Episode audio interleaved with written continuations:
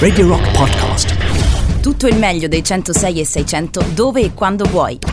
Radio Rock c'è e si sente. Anche in podcast. Cominciamo? Cominciamo? Cominciamo. Vai.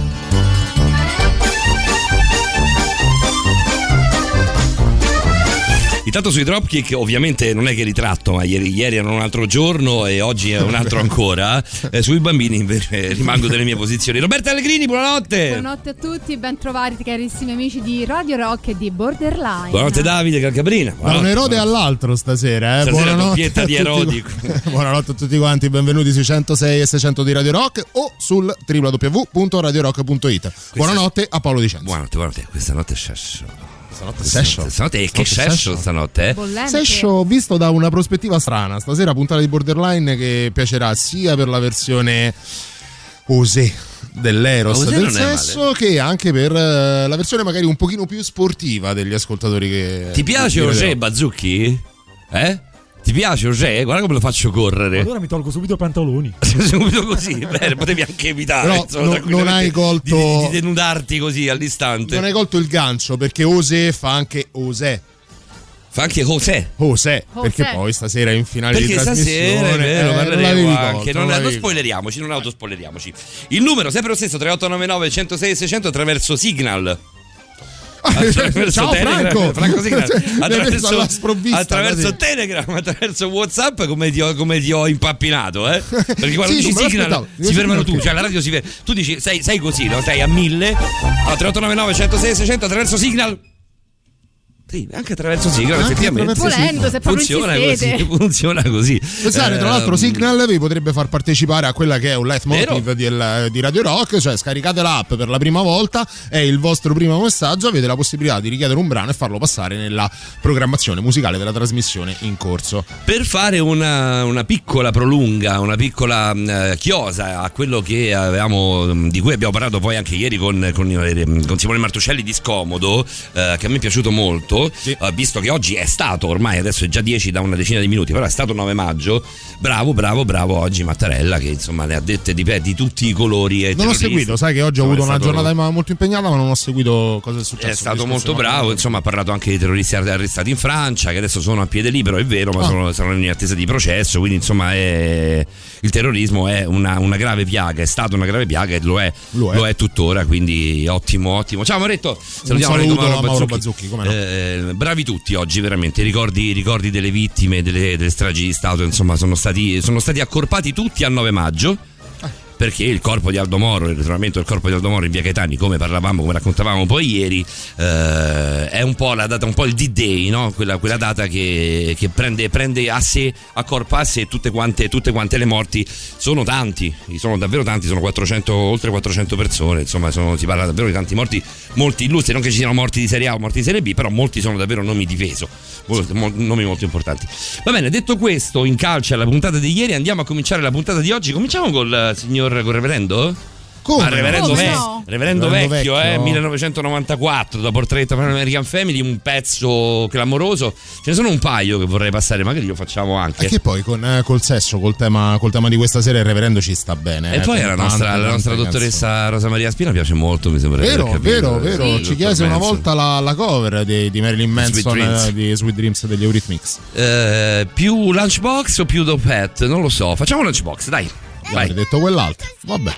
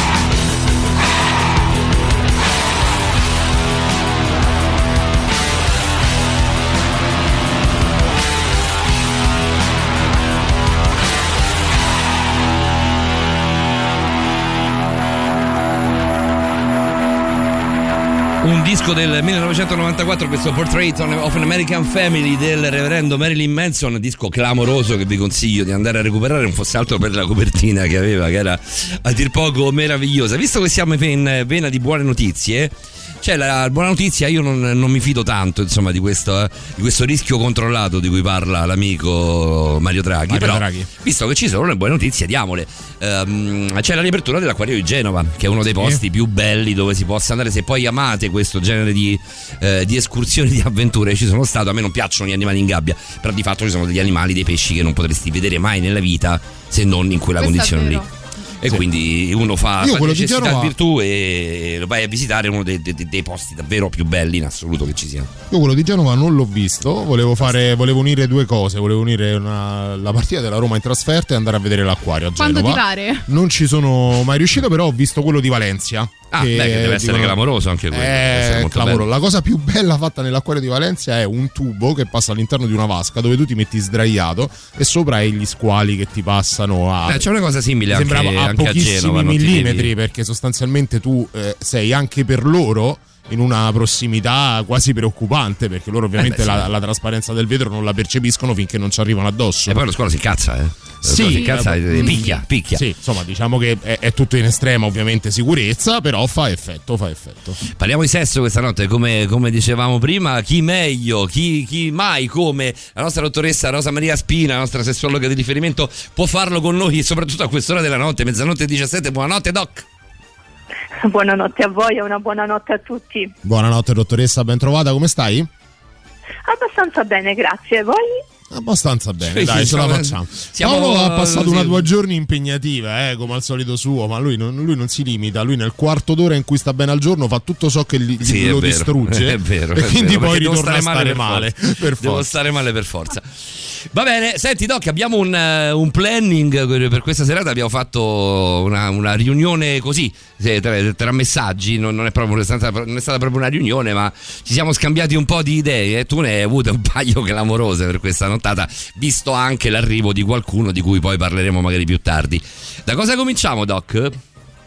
Beh, allora io direi a questo punto partiamo da quello che viene comunemente definito arousal, no? cioè eccitazione o attivazione, perché questo ci permette poi di inquadrare tutto il nostro argomento della puntata, proprio per quello che accennavate voi. Così riusciamo ad inquadrarlo in un contesto sia riferito alla vita sessuale, sia alla vita di tutti i giorni, ma anche alla vita degli sportivi. Sai che già così, non so per Paolo e Roberta qui in studio, per gli amici dell'ascolto, ma a me hai insegnato una nuova parola. A me hai bruciato invece la domanda che ti volevo, che ti volevo fare. Cosa ah, volessi dire? Anche ah, per te no, è una completamente fa- okay. di fuori. Eh, allora partiamo proprio dalle basi. Che cosa vuol dire questa parola fighissima e nuova per noi. Permettimi Davide, soltanto anche tu Doc, di ricordare il numero 3899 106 600 per le vostre curiosità legate al mondo del, del sesso eh, con la nostra dottoressa Maria Spina, che siano inerenti o no a quello che è il tema trattato dalla dottoressa questa sera. Vai Doc!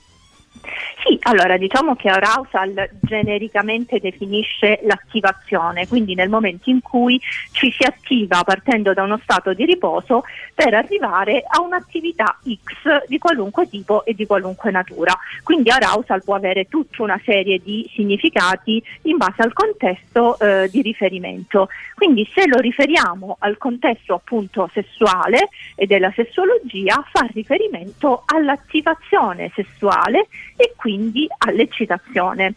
Ora, questo è un concetto molto importante in campo sessuologico perché va a sfatare uno dei tanti falsi miti che ci portiamo dietro, che forse abbiamo anche un po' accennato nelle puntate precedenti, nelle puntate scorse, perché tendenzialmente c'è l'idea eh, per cui si pensa che l'eccitazione è quasi un meccanismo eh, tipo interruttore on-off, o è accesa o è spenta. Eh, e quindi se c'è uno stimolo che può essere considerato attivante, eccitante, necessariamente tocca rispondere appunto con eccitazione.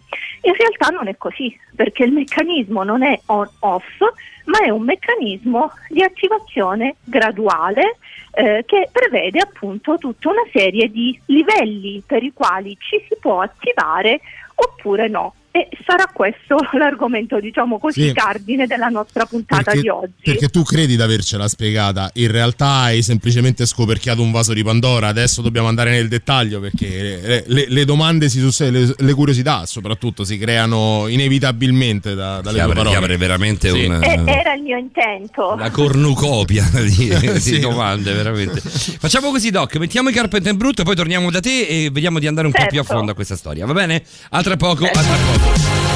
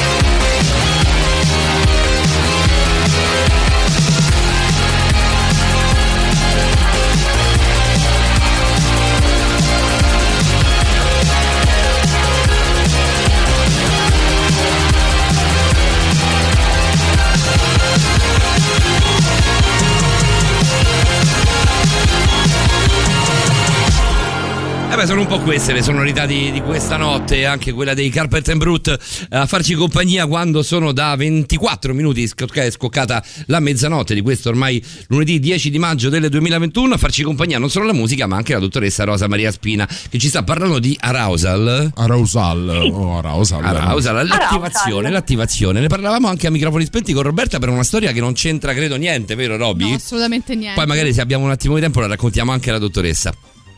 Va bene, va bene. Allora, visto che abbiamo introdotto insomma, precedentemente un po' il nostro argomento, a questo punto direi iniziamo ad addentrarci un po' di più, no? quello che dicevamo essere no, l'arousal, il corrispettivo in sessuologia dell'eccitazione e quindi dell'attivazione eh, sessuale. Ora, dicevamo, non è un meccanismo on-off, ma è un meccanismo che procede per gradi e che sostanzialmente, così partiamo un po' dalle basi per spiegare bene, è dato da due componenti distinte e separate che però eh, sostanzialmente tendono anche a ehm, verificarsi insieme per amplificare proprio questo meccanismo di eccitazione. Uno è dato da quella che viene definita proprio eccitazione riflessa eh, o eh, eccitazione diretta, quella che si verifica tramite la stimolazione degli organi genitali o delle zone erogene. Okay. E l'altra è eh, l'eccitazione psicogena mentale o indiretta, appunto, che è quella che proviene eh, sia dalle fantasie sessuali sia anche dagli organi di senso. Okay. Quindi abbiamo due meccanismi, uno parte dal nostro cervello e da lì arriva un input ai nostri diciamo, organi genitali, l'altro parte dagli organi genitali e l'input arriva al cervello.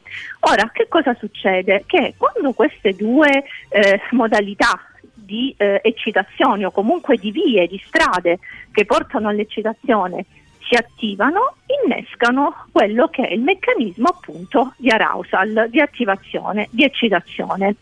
Eh, questi due meccanismi possono essere sia diversi da persona a persona, quindi c'è chi magari si attiverà maggiormente per una stimolazione riflessa e chi si attiverà maggiormente per una stimolazione psicogena, oppure possono cambiare nella stessa persona. Le definiamo però eh, riflessa, le, le, le, possiamo definire un po' meglio riflessa e psicogena? Riflessa è quella fisica, mm. quindi una stimolazione che parte direttamente dagli organi genitali, la penetrazione, un rapporto orale, la masturbazione, quindi tutto ciò che riguarda una stimolazione diretta. Mentre quella psicogena, eh, ciò che per esempio può avvenire quando vediamo una scena per esempio di sesso in televisione oppure quando vediamo eh, una persona, una donna, un uomo che ha delle caratteristiche che per noi sono considerate eccitanti. Beh, lì il nostro cervello capta quell'informazione, la elabora come eccitante, come stimolante e da lì invia l'input agli organi genitali. Ora, sia l'una che l'altra via hanno poi come conseguenza l'eccitazione, l'attivazione, cioè l'arousal. Sono, sono, potenziabili, allenabili in qualche modo, cioè si può aumentare la recettività eh, della, de, appunto ai, ai, mh, mm, ai, sentori dell'eccitazione di, queste, di, questi due binari? O magari peggiorare, allora, perché no? Peggiorare è sempre possibile purtroppo. non avevo dubbi su questo. È, una battuta ma in realtà corrisponde anche un po' alla verità. No, quando, penso magari eh, a sia donne che uomini che si rivolgono a te, eh, Doc, perché magari hanno un calo della libido, no? Sì, e, esatto, eh, esatto. Cioè laddove peggiorare si può, in realtà si può anche migliorare, fortunatamente. Esatto. Però, però, per migliorare è fondamentale capire, ecco un altro elemento chiave della nostra puntata di oggi, qual è il livello di attivazione ideale che ciascuno di noi ha.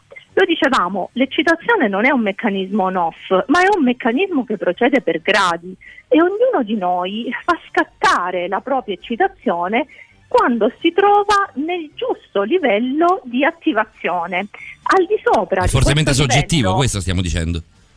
È soggettivo, assolutamente sì. Dipende da persona a persona, ma nella stessa persona può anche cambiare da situazione a situazione.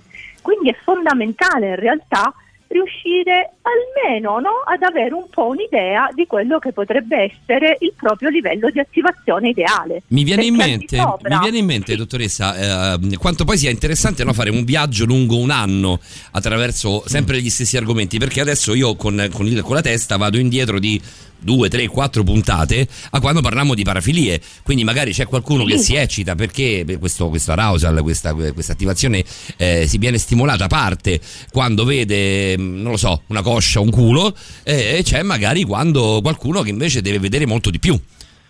Esattamente. E quindi la testa mi corre alla, alla tua puntata bellissima sulle parafilie. Esatto, questo è un esempio preciso che fa proprio riferimento al nostro livello di attivazione ideale perché al di sopra di questo livello eh, non ci si eccita eh, oppure al di sotto di questo livello non ci si eccita. Quindi chi ha la tendenza ad eccitarsi con dei contenuti parafilici eh, vuol dire che quindi sono dei contenuti molto specifici e di solito anche eh, particolarmente elevati come contenuto di eccitazione, molto probabilmente non si ecciterà per contenuti più semplici, quindi questo ci fa pensare che ha un livello di attivazione ideale particolarmente elevato. Doc, è un argomento fighissimo, rimani lì che torniamo tra poco dopo la novità. Sì. A tra poco.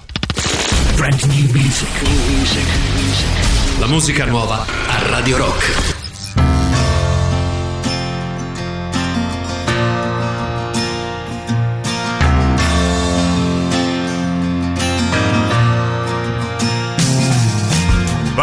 A kid from round the town, kicks pumped up and head held down.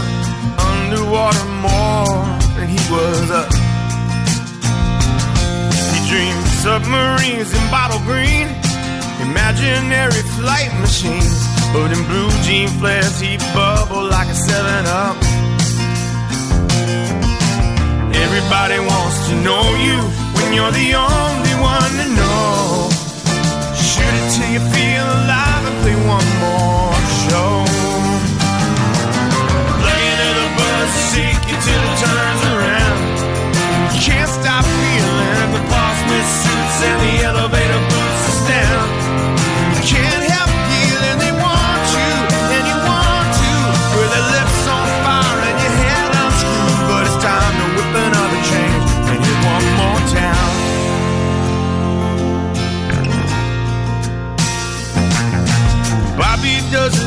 her name. He holds on tightly just the same. Sometimes one more night is all you need. I met Alice near the Alamo one summer in San Antonio. I remember her, I don't remember me. Everybody wants to know you when you're the only one to know. And man, anything to feel alive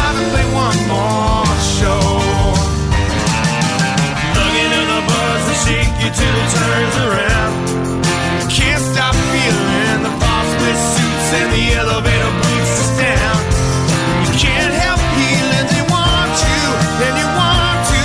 With the hips on fire and your head unglued till it's time to whip another change and in one more town. Alice knows the secret, and she could tell you now if you want to.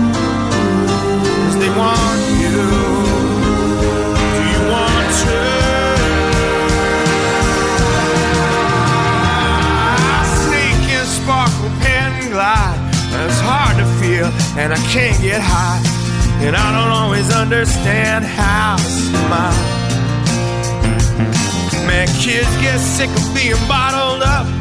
Drags you down till you throw it up. Gotta get out of the house, take a ride on the radio dial.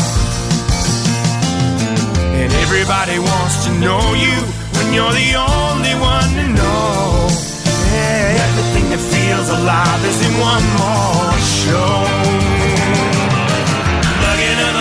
And shake you till it turns around. And you can't stop feeling the boss with suits and the elevator boots down. And you can't help feeling they want you, and you want to. With the kids so clean with the soul shampoo, and it's time to whip another chain and hit one more town.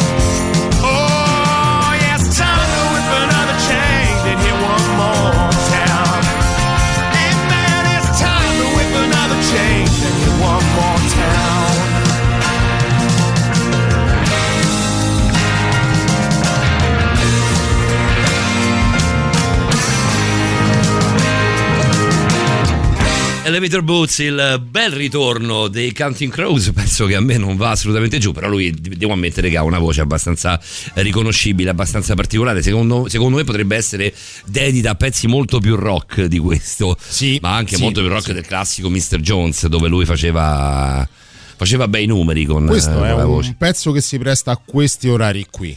Sì, sì, sì, ma infatti se non ti capita durante il giorno, forse ti viene voglia un pochino di skipparlo. Sì, di skipparlo, Mm, è vero, uno forse dei sì, pezzi che si skippa. sì. Tu l'avresti skippato questo pezzo, Doc? No, no, no, direi di no, Te lo neanche sei di goduto. giorno. Te lo sei goduto. Va bene, salutiamo. Salutiamo Silvietta eh, che ci dice buonasera belli e bellezza. Grazie, cara Silvietta. Eh, questo era prima, era prima di te, Doc. Immagino che bellezze a questo punto sia, sia la, cosa, la cosa più giusta.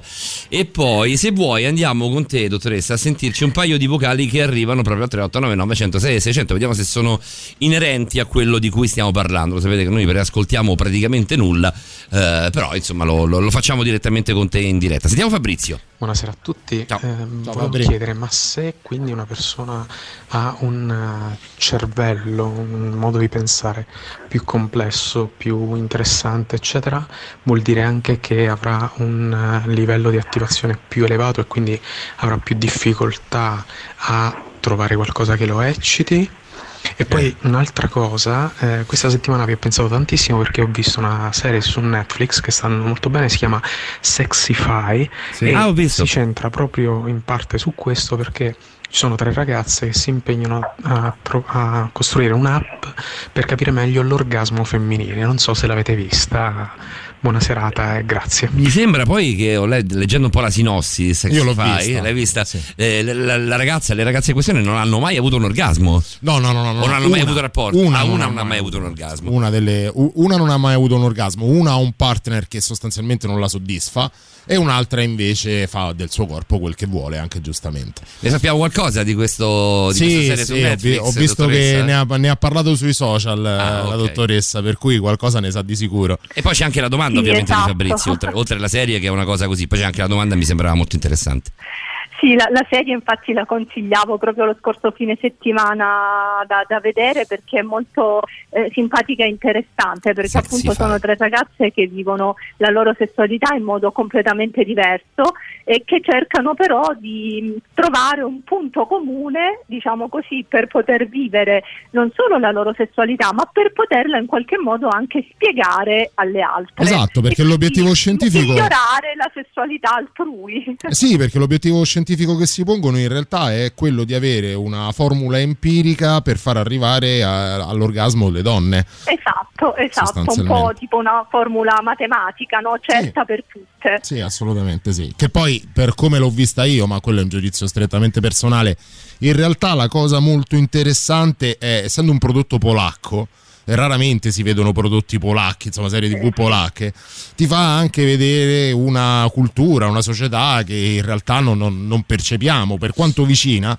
siamo portati a conoscere magari meglio quella anglosassone, statunitense, perché i prodotti televisivi ve- provengono principalmente da lì, quella, quella polacca ovviamente no, e similitudini e differenze rendono il prodotto poi alla fine più interessante di quello che è secondo me l'obiettivo della serie stessa.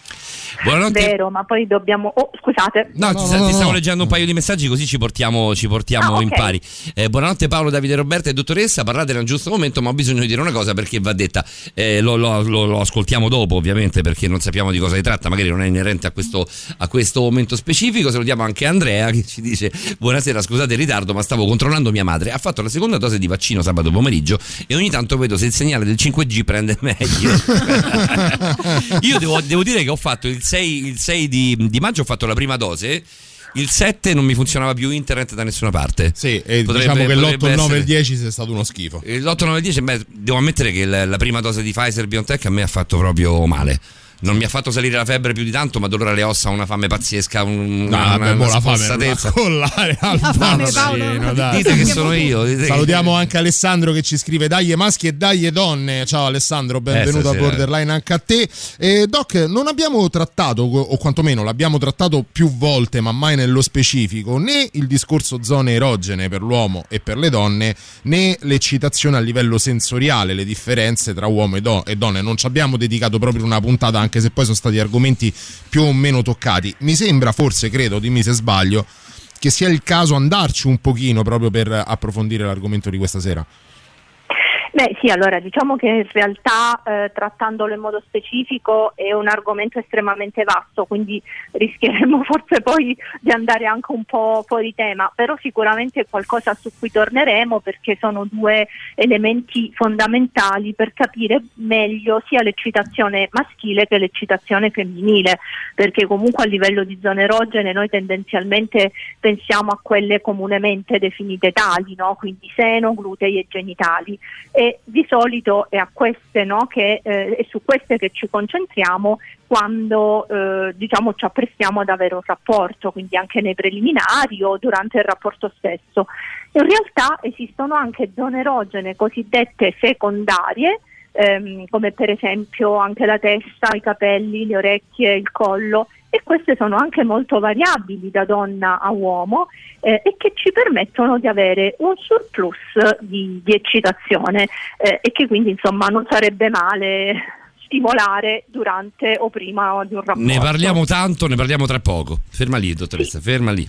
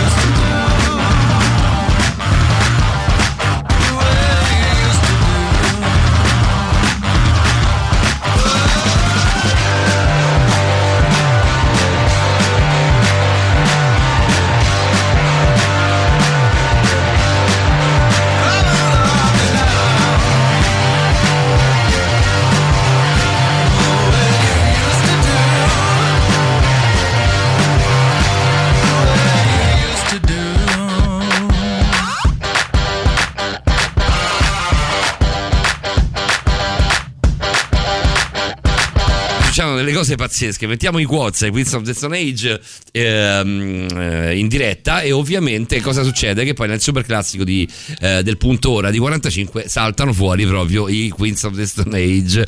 Eh, anzi che non, sia lo stesso, che non è lo stesso pezzo, guarda un po' che ti dico. Può capitare, è una cosa che, che può capitare in effetti. Con sì. te, dottoressa Rosa Maria Spina, eravamo fermi alla, mm, alle, alle zone erogene secondarie, se non sbaglio, se non ricordo male.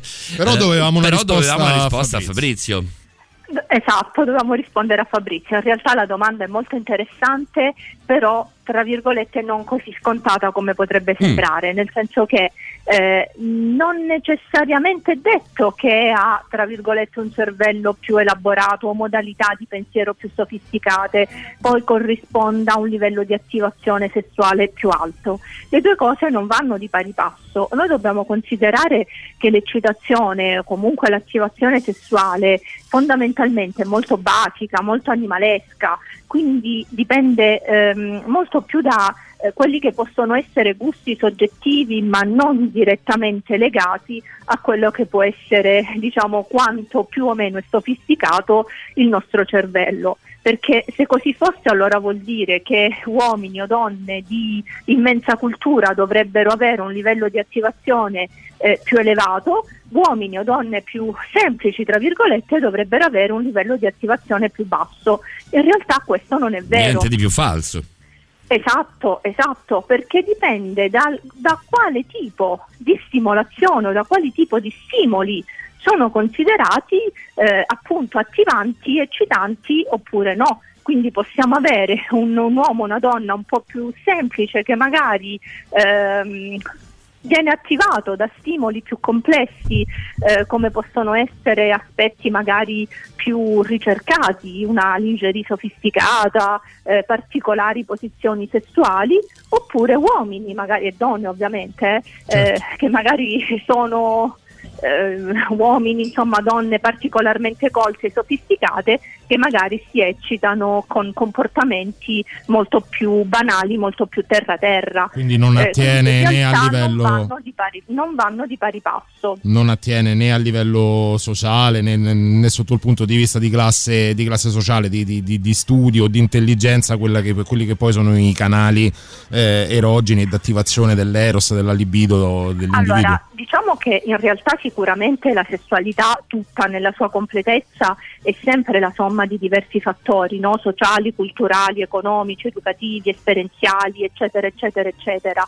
Però non vuol dire necessariamente che ad un livello sociale, economico, culturale più elevato poi corrisponda un'attivazione maggiore, perché magari si può essere attivati anche da stimoli molto più semplici. Cioè, eh, diciamo che la variabilità è talmente tanto elevata da non esistere una regola precisa o prestabilita. Alla fine ognuno di noi sviluppa la propria sessualità dal primo giorno in cui nasce all'ultimo giorno che passerà insomma sulla terra. Assolutamente. A livello proprio di, di zone erogene, eh, per tornare poi alla seconda parte del, del- del blocco precedente, le differenze principali tra uomo e donna? Allora, per esempio, eh, nell'uomo una zona erogena secondaria sono i capezzoli, cioè nell'uomo in realtà i capezzoli fondamentalmente non hanno nessun tipo di funzione come invece ce l'hanno nella donna. Infatti nella donna eh, fanno parte del seno che è appunto una zona erogena principale. Quindi la stimolazione dei capezzoli nell'uomo non sempre, per esempio, produce eh, attivazione sessuale o eccitazione. Questo però non te, lo Eh, faccio, non te lo faccio dire con assoluta certezza, eh, Doc. diciamo che è soggettivo. Io sono Esatto, completamente d'accordo con esatto. te, eh, Doc. No, no, esatto, esatto, dipende anche lì in realtà dalla variabilità che troviamo a livello, diciamo, maschile. Cioè tendenzialmente non sono una zona erogena principale, poi possono essere una zona erogena secondaria. Quindi in alcuni uomini, se stimolati, possono provocare piacere, mentre in altri eh, non provocheranno nessun tipo di, di stimolazione, di sensazione. Mentre nella donna almeno nel 98% dei casi la stimolazione dei capezzoli comunque produrrà eh, una stimolazione, una sensazione insomma eh, di tipo eccitatorio. Quantomeno non fastidiosa. Andiamo, andiamo esatto. a, mm, a, salutiamo Marco eh, che ci dice ok le zone erogene. Eh, in realtà non solo Marco, Marco si è collegato appena adesso, è salito in macchina, ci dice sì. è tutto molto figo e interessante ma mi sono perso l'incipit, qual è l'argomento della serata? Sì, in questo blocco abbiamo parlato di zone erogene, in realtà stiamo, stiamo parlando da punto A a punto B in qualche esatto, modo. dell'attivazione della, della, libido in questa fase di trasmissione, quantomeno per poi trasportarla a quella che è un'attivazione. Come, come possiamo definirla, Doc? In che senso? Nel, nel senso è un'attivazione di, in, in questo caso della libido, in realtà è da libido. No, realtà, sì. Della libido, sì, sì dell'eccitazione sì. o comunque della risposta sessuale sia maschile che femminile. E ovviamente questo lo dicevamo all'inizio sia nella vita di tutti i giorni che nell'attività sportiva quando si dice sesso sì o no prima e qua, una, qua scoperchiamo, scoperchiamo l'altro vaso di Pandora. Quello Rimaniamo, sarà il punto d'arrivo del tuo, del tuo intervento. Rimaniamo un attimo sulle, sulle, zone erogene per qualche istante. Anzi no non, non facciamo neanche in tempo perché c'è il super classico. Dottoressa rimani lì che ci sono ieri M. Sì. Radio Rock super classico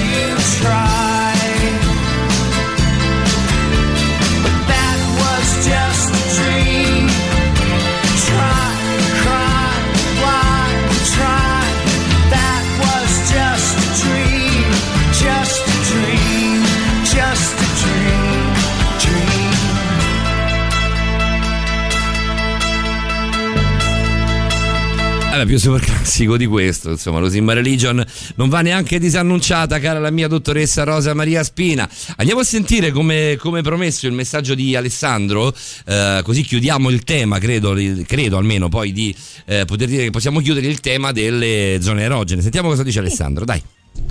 Una domanda per la dottoressa, ma eh, il buco, eh, oddio sono partito malissimo, Eh, un po' sì, eh. il- l'ano eh, ecco, non è meglio. adattissimo a provare piacere con tutte quelle belle terminazioni nervose, sia per l'uomo che per la donna?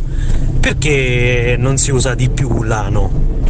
Perché è proprio detto? quello del piacere, no? Perché da una parte, davanti, se lo fai, dopo nove mesi esce la creatura. Se lo fai sopra non esce niente. Quindi è proprio quello del piacere, giusto? Doc. Risolta in modo molto La risolta sì, semplice. il tono della sintesi, eh.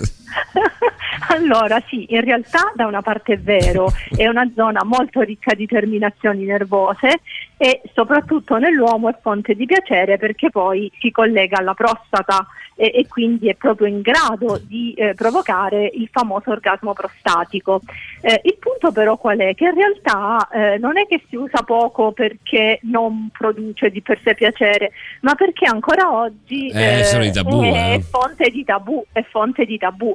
Quindi l'uomo, pur sapendo che potrebbe provare piacere, poco si lascia andare a questa pratica perché ancora troppo spesso la collega all'omosessualità e la donna perché comunque è molto vincolata sia all'essere considerata una poco di buono oppure per Ma esempio al perché questa fatto di- cosa? Cioè, io Sono non- retaggi culturali. Non la Eh, riesco proprio- non la un riesco proprio a capire. culturale, È un retaggio culturale per cui la donna che si concede analmente è una donna di facili costumi Ma- e quindi ancora eh, insomma è dura a morire come preconcetto e poi perché la donna molto spesso anche paura di provare dolore, Dolore. di provare fastidio, quindi anche questo molto spesso è un fattore deterrente e poi per la donna c'è anche un fattore molto legato alla relazione con il partner.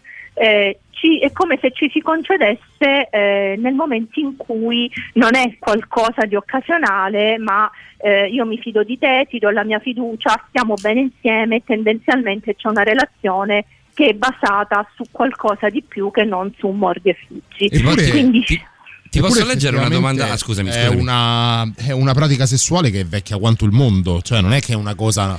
È vero che ci siamo sì. portati via retaggi culturali anche a prescindere dal sesso per, per- per- per, eh, secoli, no? Che ne so, adesso viene in mente quello Beh, che. la sodomia era un reato, si poteva essere anche uccisi nel momento in cui si praticava sodomia, quindi in Sì, realtà certo, è. Ma sempre come, cioè, come si faceva a, a- a trovare, a trovare qualcuno che praticasse sodomia? Nel senso, devi entrare nella stanza proprio in quel momento e devi avere anche un buon come colpo facevi a d'occhio. trovare qualcuno che era una Beh, strega eppure hanno perseguito semplice, donne è più eh, semplice, per però. stregoneria, cioè. Trovare una strega Eh, che fa un incantesimo è più un'altra facile. cosa. Un eh. tempo si pensava che comunque questo tipo di comportamento fosse appannaggio degli Mm. omosessuali, Eh. quindi più o meno nel momento in cui qualcuno veniva tazzato di omosessualità si presupponeva che comunque praticasse sodomia e quindi lì non è che andassero tanto a verificare, Mm. lo davano un po' per assodato, per cui pensiamo a Baudelaire, pensiamo a Verlaine, a Rimbaud, che comunque si sa, no? insomma avevano eh, Rimbaud e Verlaine hanno avuto questa storia d'amore travagliatissima e, e- e risaputamente insomma erano omosessuali, Vabbè, per certo. cui non è che si andavano Immagino, a fare immagino che seratine, che seratine per, per le vie, per i vicoli di Parigi tra, tra Verlaine e Rimbaud. eh. immagino che seratine così, all'insegna Eh, della, anche perché della poi loro sobrietà. provenivano da due livelli sociali e culturali Completamente diversi. Diversi, certo. insomma Senti che bella questa. Che succede al nostro audio? Ci sei. Doc? Sì sì Ok, Ok. Ehm, senti che bella questa domanda di Adrariel. Eh, so già che la mia domanda risulterà molto strana. Infatti, ehm, io leggendola ho pensato è strana veramente, però è figa. L'udito può essere considera- considerato una zona erogena? Assolutamente sì. Sì. La domanda mi viene in mente facendo il solito zapping notturno, ritrovando sempre tra vecchi film e televendite le promotrici dei telefoni erotici. Ci dice Andrea. Ma- Certo che sì, diciamo che l'udito è uno di quei sensi capace di attivare quel tipo di eccitazione che abbiamo definito psicogena, anche se è molto più diciamo, attivo nella donna che non nell'uomo, che invece è più visivo. Quindi poi ci sono delle differenze legate alla differenziazione, al dim- a quello che viene definito dimorfismo cerebrale. Quindi la differenza di sviluppo cellu- eh, cerebrale, quindi del nostro cervello, tra l'uomo e la donna. Senti, ehm, chiudiamo definitivamente il discorso delle zone erogene perché vedo che sta prendendo molto piede e quindi dobbiamo darci un taglio perché dobbiamo arrivare in genere, lasciamo che prendano gli argomenti che, che vadano poi per la strada che trovano durante la puntata, però questa puntata ci deve portare ad un punto ben preciso. E quindi la metterei, la metterei quantomeno in stand by la puntata sulle zone erogene, qualcosa di più dovremmo, dovremmo poi raccontarci, eh, tanto insomma tempo ne abbiamo. Ehm, senti questa, arriviamo all- all'argomento ehm, clou con la domanda di Marco, eh, no con la considerazione in realtà di Marco. Io da musicista, metallaro di vecchia data, posso confermare se sesso no, sesso no, prima dei concerti. Cala tutto il testosterone e fai una performance di merda. Facciamo così, noi ci segniamo la domanda di la, la, la considerazione di Marco, mettiamo la novità e poi torniamo incrociando quello che è poi veramente l'argomento eh, principe della nostra serata, Doc. Esatto. Va bene? Ferma lì, non ti muovere, che c'è la novità. La musica nuova a Radio Rock.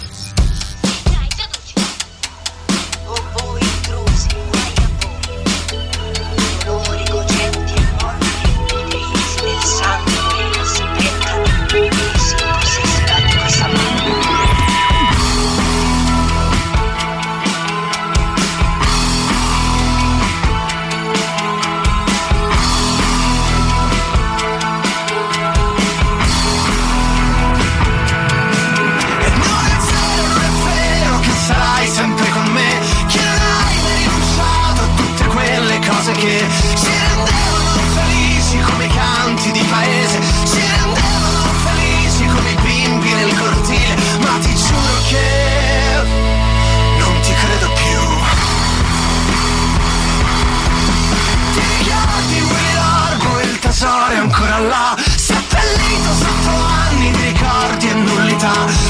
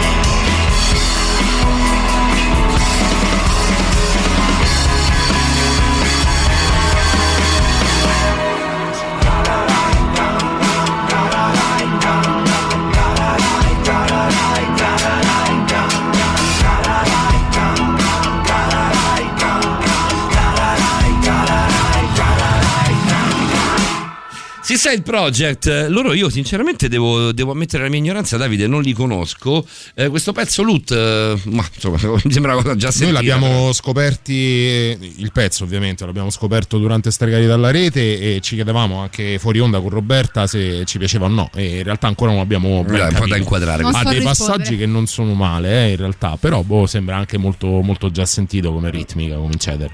Va bene, ehm, ehm, eh, posso confermare sesso no prima dei concerti, cala tutto il testosterone e fai una performance di merda. Eravamo rimasti qui al messaggio di Marco, passando per il messaggio di Silvietta che non ti ho letto, Doc, ehm, eh, che chiosava con il sesso anale, dice io la trovo una cosa ancora più intima e non lo farei con chiunque. Vabbè, questa è una cosa che abbiamo già detto. Che va molto a sposare quello che, puntata, sì. diceva, quello che diceva la dottoressa in realtà. Sì, esatto, cioè paradossalmente quello che sembrerebbe un comportamento privo di coinvolgimento richiede molto spesso per la donna invece un livello di intimità superiore a quello che si pensa.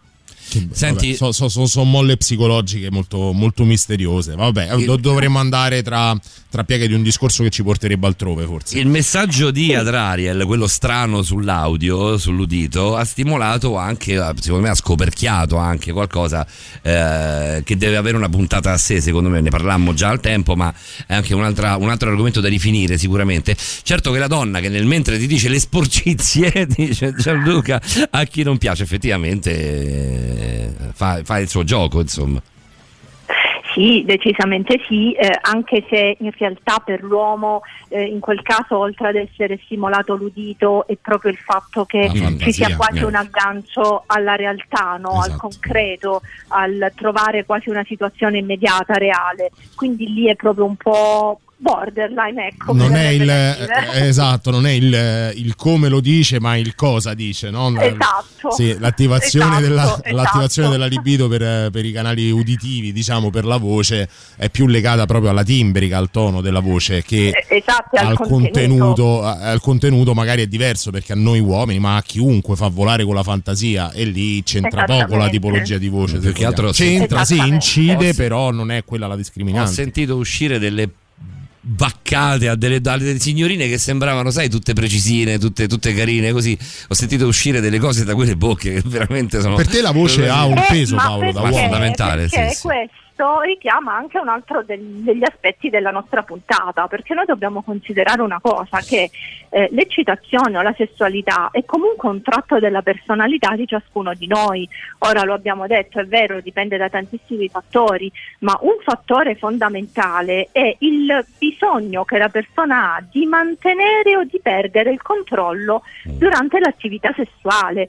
Quindi si può essere eh, étoile della scala, però eh, nell'attività sessuale se il bisogno è quello di perdere il controllo si potrà dire e fare qualunque cosa. Assolutamente, questo è è il leitmotiv di tutto quest'anno insieme, vero Doc? Eh sì, eh Mm. sì, direi proprio di sì. Andiamo, Ecco contro, perché- andiamo contro a chi ci scriveva. Secondo me, un contadino ha molta più voglia di scopare rispetto a un professorone. No, no, non no, sono non assolutamente non è d'accordo. vero, assolutamente no, assolutamente vero, no. Mentre la domanda di Marco e, e la- l'osservazione anzi di Marco è estremamente interessante Eh, proprio per proprio il sì. nostro Sì. argomento di serata. Mm. Perché noi abbiamo parlato appunto dell'arousal e del livello di attivazione ideale. Quindi, ricapitolo, chi ha un alto livello di attivazione ideale necessita di una maggiore stimolazione sia fisica che mentale per riuscire ad eccitarsi. Chi ha un basso livello di attivazione ideale allora necessita di un minor tipo di stimolazione. Ora, questo che cosa vuol dire? Che tendenzialmente più o meno tutti noi abbiamo un livello di attivazione che è costante e questo è quello che ci guida un po' nella vita anche di tutti i giorni. Se dobbiamo preparare un esame, se abbiamo una scadenza al lavoro, se dobbiamo fare sesso, se dobbiamo prepararci per una performance. Quindi questo cosa vuol dire? Che se io ho un alto livello di attivazione e per rispondere bene, quindi per eccitarmi, ma anche per eh, produrre una performance buona, di qualità, entusiasmante, devo rimanere al, diciamo, al di sopra di questo livello di, attivazio- di attivazione. Mm. Facendo sesso prima, io mi vado a scaricare.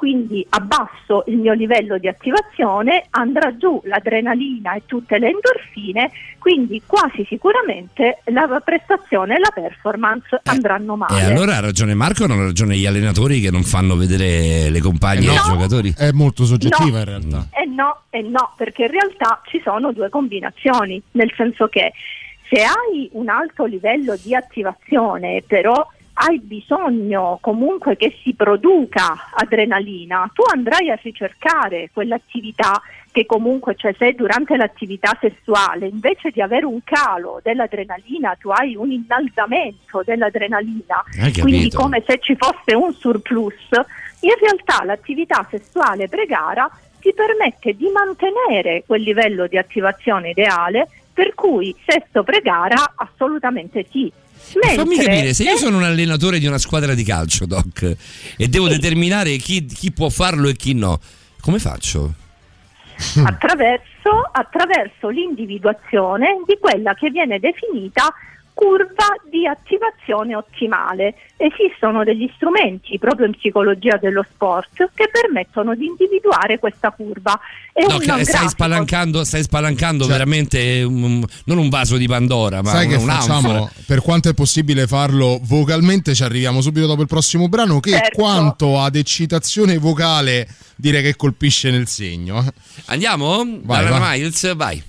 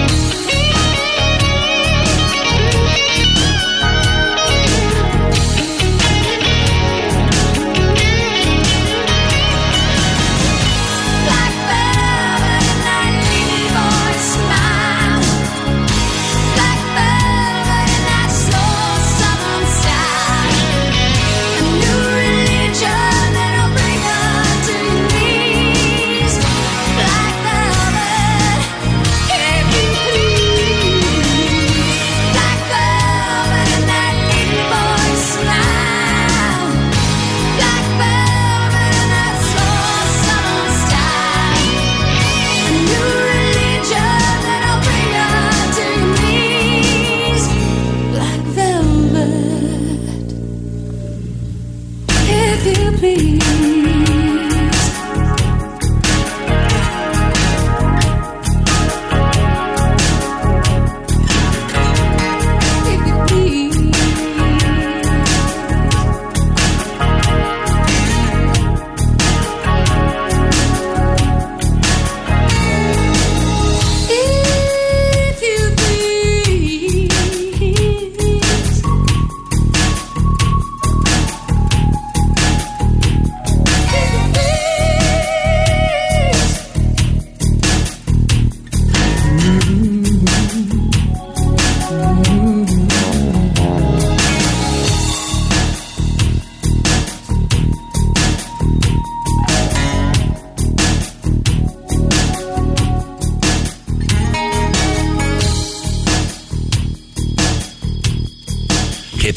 Pezzo che era questo qui, mamma mia. Eh beh. Davide, Davide lo, ha, lo ha definito, cara dottoressa Rosa Maria Spina, un pezzo strappamutande. Eh, Addirittura. Sì, sì, sì, sì. Vale come, Ci sta, ci sta. vale come preliminare questo pezzo. Vi ricordate la cover? Scusate, voglio vedere se è questa, aspetta. eh. No, non è assolutamente No. questa. Eh, C'era una cover che si chiamava Occhi Verdi. Se qualcuno si ricorda di chi era, eh, la, la- la proviamo a mettere. Era pazzesca la cover, eh, la cover di questo pezzo. Salutiamo Ada eh, che ci scrive: Ciao belli, adoro che si parla di suono perché la voce è suono e armonia. Eh, Ciao vero, Ada, ben trovato vero. anche te. Ciao, ciao Ada. Eh, vediamo cosa c'è anche su WhatsApp 3899 106 600. Ehm, Gianluca intanto saluta trasversalmente Silvietta e Fabrizio. Eh, e poi c'è Massimiliano che dice: idem con lo sport, farlo prima di una prestazione sportiva qualsiasi toglie concentrazione mentale, rilassa mentalmente e toglie forze muscolari. Parlo per me, avendo fatto sport per una vita, non saremmo tutti uguali sicuramente, ma ho visto anche compagni bombardarsi di sostanze prima di una gara sportiva per riattivare i muscoli per affrontare la prestazione sportiva al meglio. Ci, par- Beh, sì. ci parlavi di grafici, Doc, andiamo nello specifico. Esatto, esatto, faccio un piccolo passo indietro Sì, proprio sì, per riferirmi a quest'ultima osservazione che è arrivata in radio. Noi dobbiamo considerare che ogni atleta ha la sua personalità, così come ognuno di noi ha la propria personalità. Quindi alla fine quello che comunque dovremmo considerare è una sommatoria, un insieme di eh, personalità dell'atleta e anche sport praticato dall'atleta, perché non sarà la stessa cosa eh, uno sport individuale e uno sport di squadra, eh, perché questi richiederanno comunque una serie di anche caratteristiche differenti.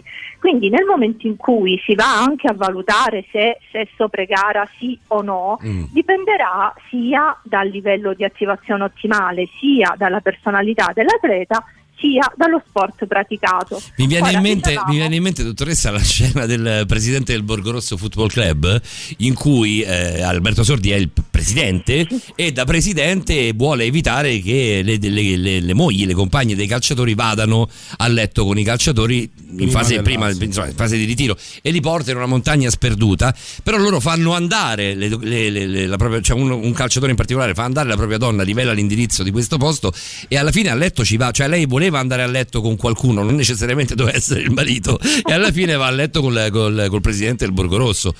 Per lei era Eh, uguale. Per lei, vabbè, Per lei era lo stesso. De- del resto lei non era l'atleta in questione. Lei non era cui- Beh, no, esatto, non era lei l'atleta. Quello che dice Massimiliano di, fare, di fare utilizzo di, di tante sostanze, di bombardarsi proprio, dice Massi, se non sbaglio, sì, bombardarsi, eh, non è una, una pratica un po' pericolosa?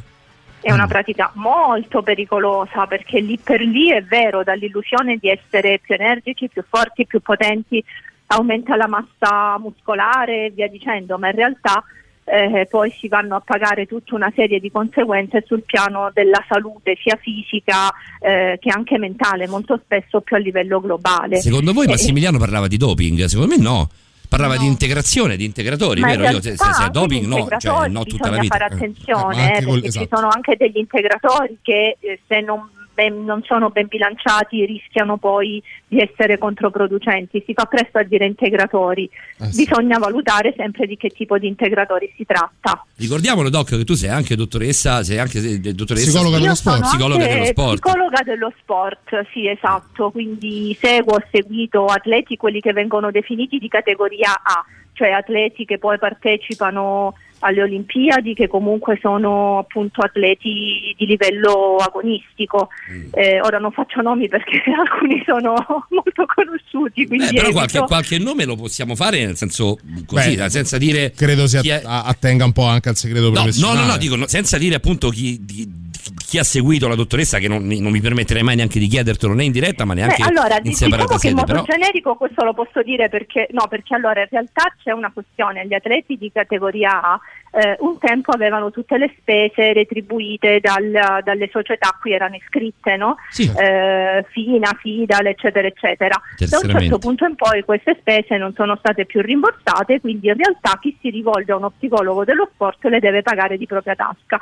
Beh, in però magari lo che cosa- sportivo, di, dello sportivo di, di prima fascia non ha problemi economici No, per no, no, non ne parlo, non ne faccio una questione economica, ne faccio una questione di privacy, perché mentre Ah, prima ok. Eh, passavano tramite CONI, quindi c'era una procedura un po' diversa, adesso ovviamente anche loro ci tengono alla loro privacy. Ah, quindi vengono di più, aver- ci possiamo dire, cioè, stiamo dicendo questo, vengono, Sì, eh, sì, c'è un vengono di incremento. più, ok. ma diciamo più tra virgolette in segreto, mettiamola Eh, così. Lo trovo giusto.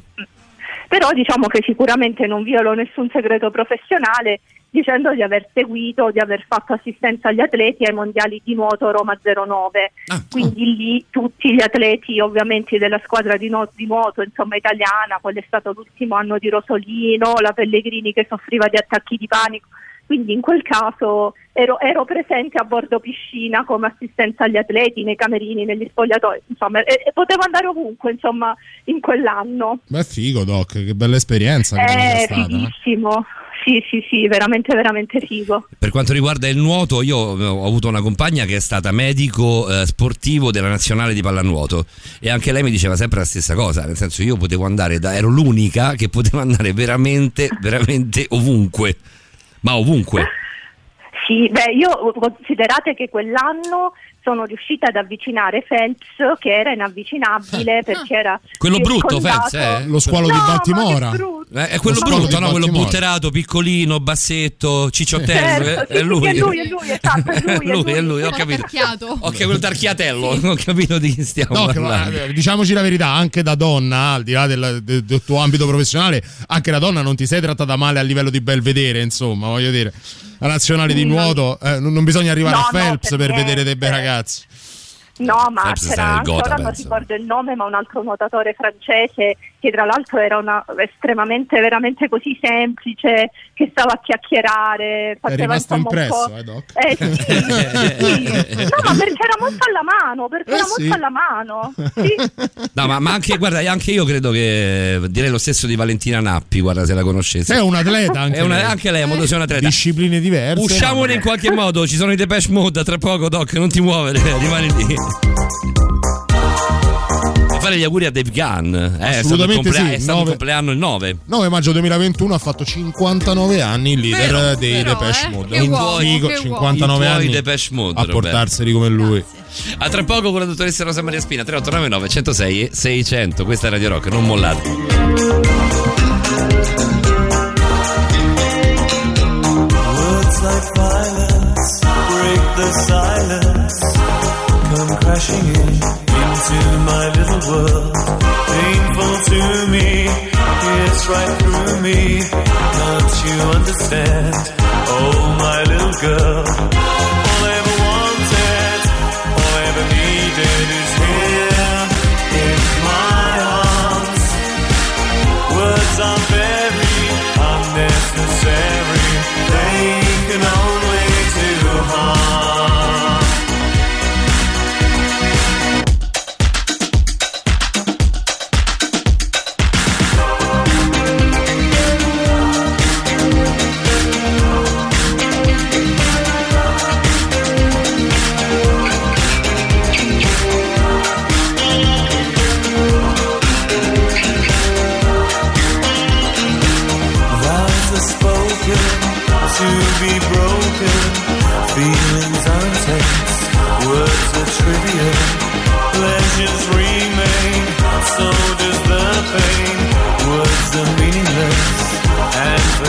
Oh. book.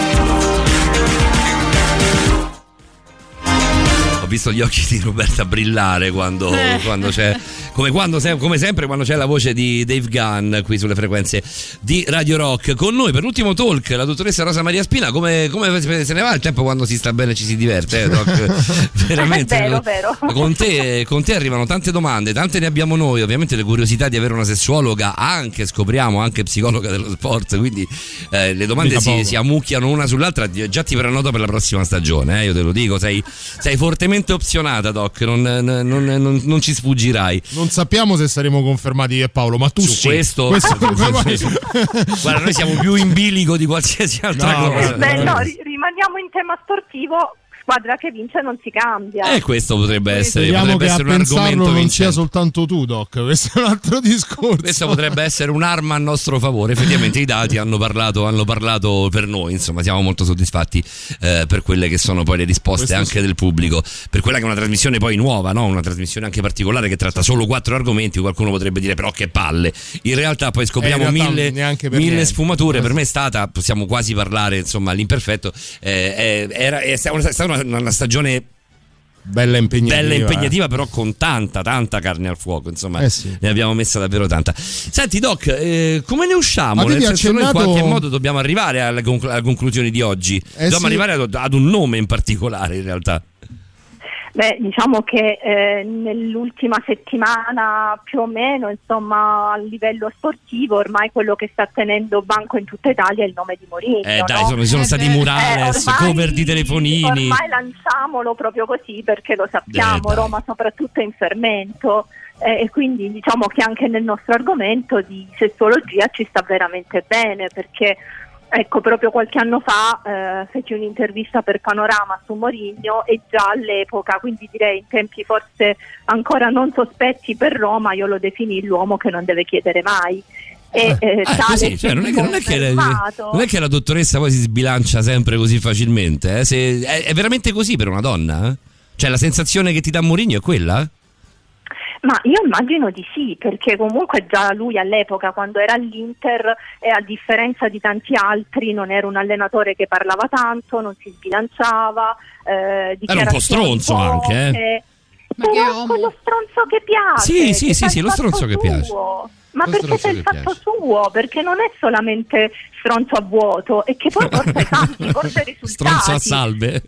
Esatto, esatto. Diciamo che è uno stronzo, è uno stronzo che se lo può Eh, permettere. direi di sì. Molto costruito. Esattamente. Non, non so se è costruito, però. Ma a me non sembrava avviso- costruito ai tempi No, dell'Inter. non credo, non credo. Poi a parte che eh, a questo punto lo scopriremo, no? Eh. Però ecco, anche a livello sessuale penso che sia un uomo che comunque attiri molto il genere femminile, che può Anche essere perché si è fatto vedere in giro si è fatto vedere in giro con, delle, con dei personaggini niente male il signor Mourinho Eh, esatto, esatto, quindi questo mi fa pensare Eh, che dai. anche a livello sessuale potrebbe essere insomma un uomo sicuramente sicuro di sé, ma che riesce anche a creare no, quella giusta componente di intesa, di interazione, di eccitazione, no? così rimaniamo Eh, nel nostro argomento anche, della no? serata, di fascino che comunque evidentemente eh, poi porta al risultato. No? è anche Quindi un bell'uomo Mourinho anche l'occhio vuole la sua parte è un Certo. bell'uomo un gran bell'uomo assolutamente insomma che- che gli vuoi dire Senti questo messaggio di Certo. Alessandro 3899 106 600 tutto per te. La doc è clamorosa, simpatica e precisa, informatissima, uno spettacolo. Beh, informatissima sì, direi di sì. Direi proprio di sì. Se non lei chi? Cioè, sull'informatissima direi che direi proprio sì, sì, Beh, sì. ringrazio, ringrazio per questo messaggio. Doc, ci sono altre personalità dello sport che possono servirci come esempio, come paradigma per, per concludere il discorso che abbiamo affrontato questa sera? Beh, visto che prima facevamo riferimento al nuoto, a questo punto penserei alla Pellegrini. Ah. Eh, eh, la Pellegrini che è sicuramente a livello di carriera super brillante, a, live- a livello poi personale, no? ecco lo dicevamo, ha sofferto di attacchi di panico e comunque si è rimessa in pista, ne è venuta fuori, ma come lei stessa ha dichiarato, grande feticista delle scarpe. Sì. Eh, quindi, E diventa ecco, ancora di dietro- più la mia donna ideale. Guarda, già prima era. insomma, per me poteva essere feticista anche dei gomiti. Ma sai che in genere il problema tuo è il contrario, è vedere se tu sei l'uomo ideale. E questo anche è vero, però lasciami sognare. Insomma, l'ho vista anche. questo, questo poi lo vediamo dopo. Questo poi lo vediamo, quelle sono, sono stupidaggini che poi vanno affinate, si affinano col tempo, dai. Sono un attimo incuriosita da questo discorso del feticismo per le scarpe da donna. Sì, Eh, beh, questo lei lo ha dichiarato apertamente, Sì, tant'è sì. che ha da poco aperto un locale che si chiama proprio Tacco 11, proprio perché uno dei suoi sogni erotici Mia. sarebbe quello di uscire no, da- dagli spogliatoi con un tacco 11 e quindi anche poter praticare sesso all'interno dei camerini e degli spogliatoi. No, vabbè, quindi sicuramente è una donna che vive la sua sessualità sicuramente in un modo molto libero, forse privo no, di, di pregiudizi, di, pre- di preconcetti. Ma poi lei è di una simpatia travolgente e anche molto intelligente. Noi l'abbiamo vista in Italia's Got Talent. Sì, ormai sono, sono tre stagioni, è imprescindibile. Quando arriva lei c'è un'ovazione pazzesca. Sì, sì, sì, io tendo sempre a scindere un po' il, il personaggio che vediamo attraverso il video, chiunque esso sia, non per, per la Beh, ma lei è molto, è molto, molto naturale, nel senso non, non- non mi sembra affatto costruita nelle sue considerazioni, le cose, è sempre molto diretta. No, no, non volevo dire questo, niente che dire. poi il, il dubbio è legittimo, nel senso che quello che noi percepiamo è sempre un personaggio pubblico, il privato magari è altro. ma- Certo, certo, certo. Magari ci torniamo su questo, dottoressa. Siamo comunque arrivati, siamo riusciti a portare fuori il nome di Mourinho, che questa sera in qualche modo ci servirà. E abbiamo capito che comunque Mourinho è uno che piace fondamentalmente alle donne. Su questo, Eh su questo non è che, non è che se Penso ci servisse. Non è che ci servisse la, la- la tua preparazione, Doc, però insomma è stato comunque un rafforzare una cosa che sapevamo già. Con te tra quattro settimane, dottoressa. Certo. C'è tanta carne al fuoco anche per te, come sempre del resto. Io ripartirei, ripartirei proprio da quelli che sono stati gli argomenti che questa sera abbiamo per forza di cose, per dovere di scaletta. Ma giustamente, giustamente, perché ovviamente adesso sta diventando anche bravissima a livello mediatico la dottoressa. Si Eh. è prestata a quello che era un pochino l'argomento della settimana, quantomeno qui a Roma, ma non solo, anche in Italia. Ma lei già ne aveva preparato un altro di cui non ci ha fatto menzione, quindi io È sono vero, curioso poi di sapere il prossimo. Un po' di appunti stasera li puoi prendere sugli argomenti, eh, Doc. Abbiamo parlato Sì, delle zone erogene, abbiamo fatto le fiamme, quindi fai un po' tu. Direi che esatto, io avevo preparato un altro argomento che non era le zone erogene, ma a questo punto eh, faccio fede a ciò che è stato richiesto. Probabilmente Ci autospoileriamo. sarà questo. Sì, sì, un po' di spoiler non guasta. Dottoressa Rosa Maria Spina, grazie davvero infinite, è stata una bellissima puntata, ci sentiamo tra quattro settimane. Grazie ancora, Doc. E un grazie speciale, tu sai perché. Va benissimo. Un abbraccio. Bene, io il mio grazie speciale te lo, darò, te lo darò in privato perché adesso pre- ti prendo un secondo e parliamo un attimo. Eh, a, tra poco, a tra poco noi ci fermiamo un attimo per la novità e poi Patrick Von Broek, la Mazzout. Arriva La Pat- Mazzout. Novità sulla diretta. La musica nuova a Radio Rock. Aspetta, che. che ops.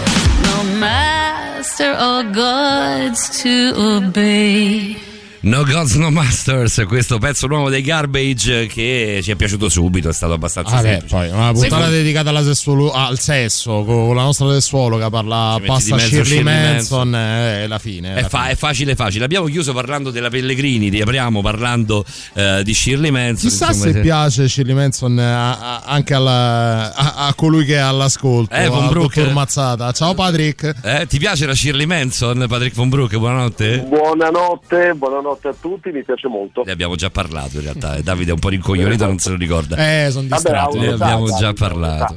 Eh, a un'età, esatto, inizia, sì. inizia a perdere qualche A colpo. a un'età sono deluso da Paolo Dicenzo, Patrick, veramente un sacco di cose. Non sei l'unico, non sei l'unico, fai tranquillo che ti devi mettere in fila. Ma io non ho capito se a Paolo Dicenzo piace o non piace Valentina Nappi, perché non è No, chiaro. Paolo, Non è Dicenzo, chiaro. Paolo Dicenzo è convinto che lascerebbe qualsiasi donna, qualsiasi uomo eh, con cui abbia instaurato una relazione anche piuttosto seria e lunga per una serata con Valentina Nappi. Io me ne fotto completamente di chi ho dall'altra parte.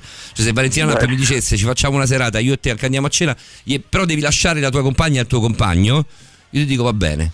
Sotto bene il-. Anche il parkour. Che bel parkour, eh, lo, lo sto abbandonando piano piano con Brook. Sotto il punto di vista emotivo, sotto quello fisico non ne parlo, non mi sembra neanche il caso, ma sotto il punto di vista emotivo Paolo Dicenzo è legato a Valentina Nappi un po' come i bambini di 6 anni. È fidanzato, lui Dai, ha no, una fidanzata ma lei non lo sa. No, ma noi facciamo l'amore fortissimo tante i volte al bambini, giorno. bambini Non quando gli chiedi ce di l'hai la fidanzata sì ma lei non lo sa ecco la stessa cosa è Paolo con Valentina Nappi Noi siamo, siamo con Brooke a quel rapporto così, un po' da, da, da, da- da giovanotti, insomma, così, il bacino sulla guancia. Sì. Eh. E io ho avuto Valentina Nappi un gi- un'ora intera in diretta in radio una volta, è stata Eh, una cosa molto... Questo è un motivo per cui potrei bello. cominciare ad odiarti. ospite dal vivo?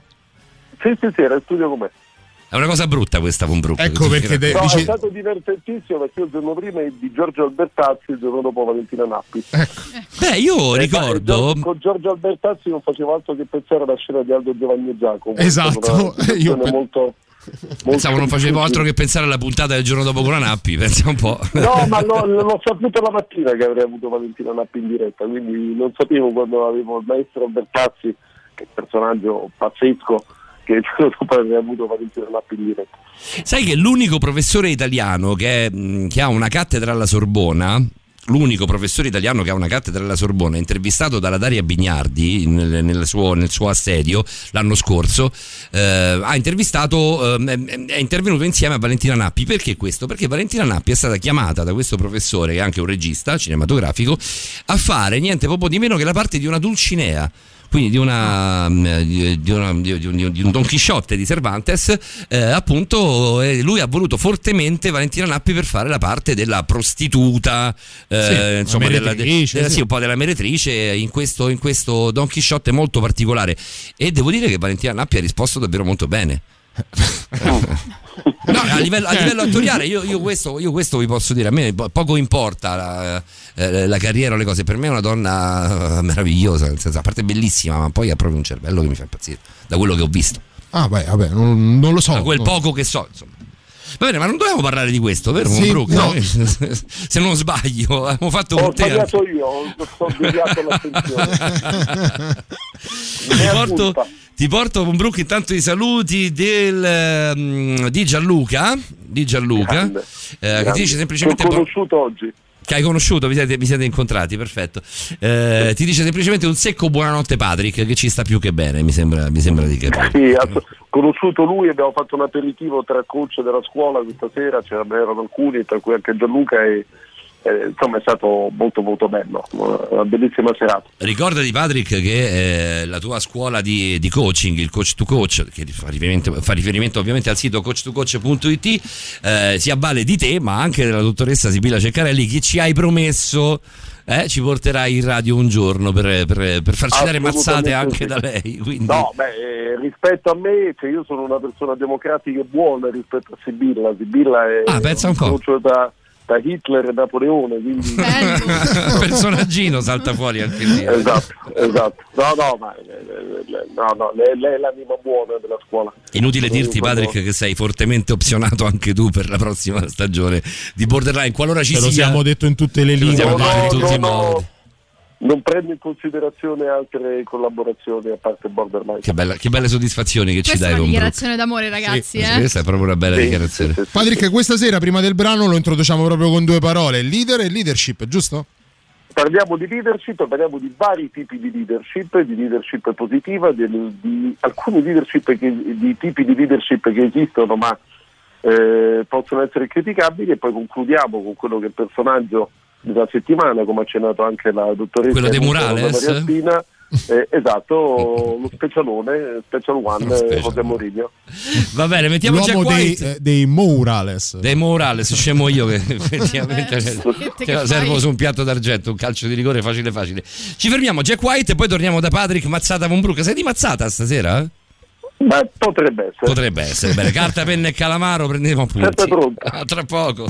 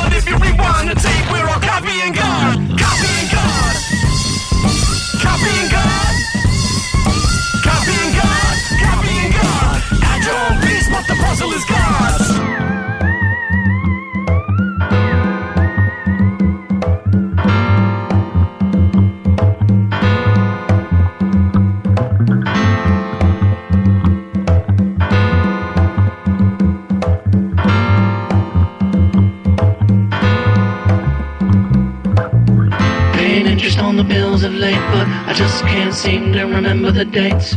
I lay low and turn off the lamps.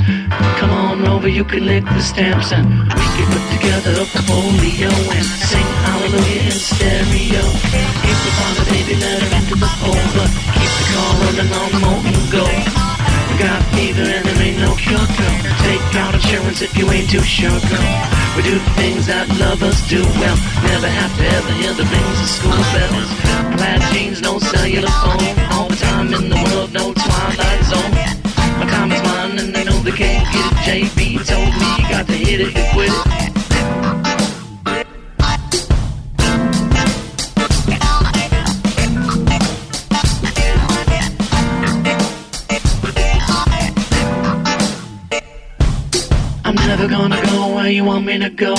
I got feelings that you just don't know And you can listen up if you want to hear. And if you can't stand it then right here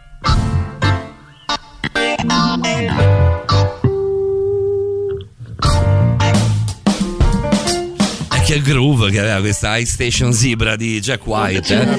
Penso del 2018 è segnato qua, secondo me non No. è vero che è il 2018. Credo sia stato caricato. nel- Eh, è stato caricato forse nella nostra regia automatica nel 2018. Con noi l'amico Patrick von Brook. A proposito, Patrick, della puntata scorsa, di settimana scorsa, che è stata, che poi è finita ammazzata ma pesantemente. È cominciata bene, allegra e tutto quanto, ed è finita quasi a pianto. Ehm, in realtà, mh, ti dicevo, noi parlavamo di visualizzazione, no? della visualizzazione, Sì. che, è un, che è un argomento che ha, ha fatto presa davvero su tantissime persone. Ancora arrivano messaggi. Ti dice Massimiliano, digli a Patrick che ho vis- visualizzato il triplete della magica. Eh, eh, beh, il triplete eh, è tosta. no, Beh, l'anno prossimo la vedo tanto. dura. L'anno prossimo è difficile il triplete, visto che non ci saremo in Coppa dei Campioni. Però, insomma, magari- già scudetto in Coppa Italia. Potresti fare un triplete con la Confederation. Perché la Confederation, esatto, se, se frega Scusate, però qualcosa se a proprio bisogna farne uno, io vorrei farlo fatto serio, eh. Beh, come quello che Coppa Italia, scudetto e Coppa dei Campioni. Beh, insomma, Beh, intanto, per club? Mourinho ci, intanto Mourinho fa sognare, quindi questa Dai, diciamo sì. già una cosa buona ed Sì, è una sì. grande mossa. Eh, perché, perché Mourinho leader, Mourinho leader carismatico, così entriamo proprio nell'argomento. Sì. Eh, e Mourinho sa fare una cosa meravigliosa, fateci caso, ma adesso prendo l'esempio di Mourinho per parlare di leader in generale. Mourinho quando allenava al Porto la sua squadra faceva un calcio molto portoghese. Mourinho in Inghilterra aveva una squadra che giocava all'inglese. Eh, L'Inter ha seguito mh, per filo e per segno quella che è la filosofia dell'Inter, cioè un gioco di rimessa, un gioco eh, se possiamo anche dire catenacciaro e poi con il Real Madrid ha fatto il gioco tipico del Real. Mourinho qual è la sua, la- la sua grandezza? Eh, Mourinho si adatta perfettamente all'ambiente. Quindi il leader deve essere molto molto bravo in qualsiasi azienda, in qualsiasi tipologia di, di contesto ad adattarsi a quello che è l'ambiente. E poi cosa è successo, Patrick, nel- nell'Everton invece? Nel Tottenham, scusami. Nel Tottenham, ma se vogliamo anche diciamo nella seconda fase del Chelsea. eh, non E nella seconda sempre fase ci del si Chelsea, sì. riesce. Mm. non sempre ci si riesce, a volte si può diventare un po' schiavi del personaggio, cosa che secondo me Mourinho ha un po' subito quando si passa da leader a, a guru, la stessa cosa che ha avuto Zeman quando è tornato alla Roma. Eh, Zeman è tornato alla Roma e faceva più il santone anziché l'allenatore, pur essendo secondo me anche lui un grande leader. Ma mh, vediamo un attimo quali sono le tipologie di leadership, riportandole veramente a ogni tipologia di azienda.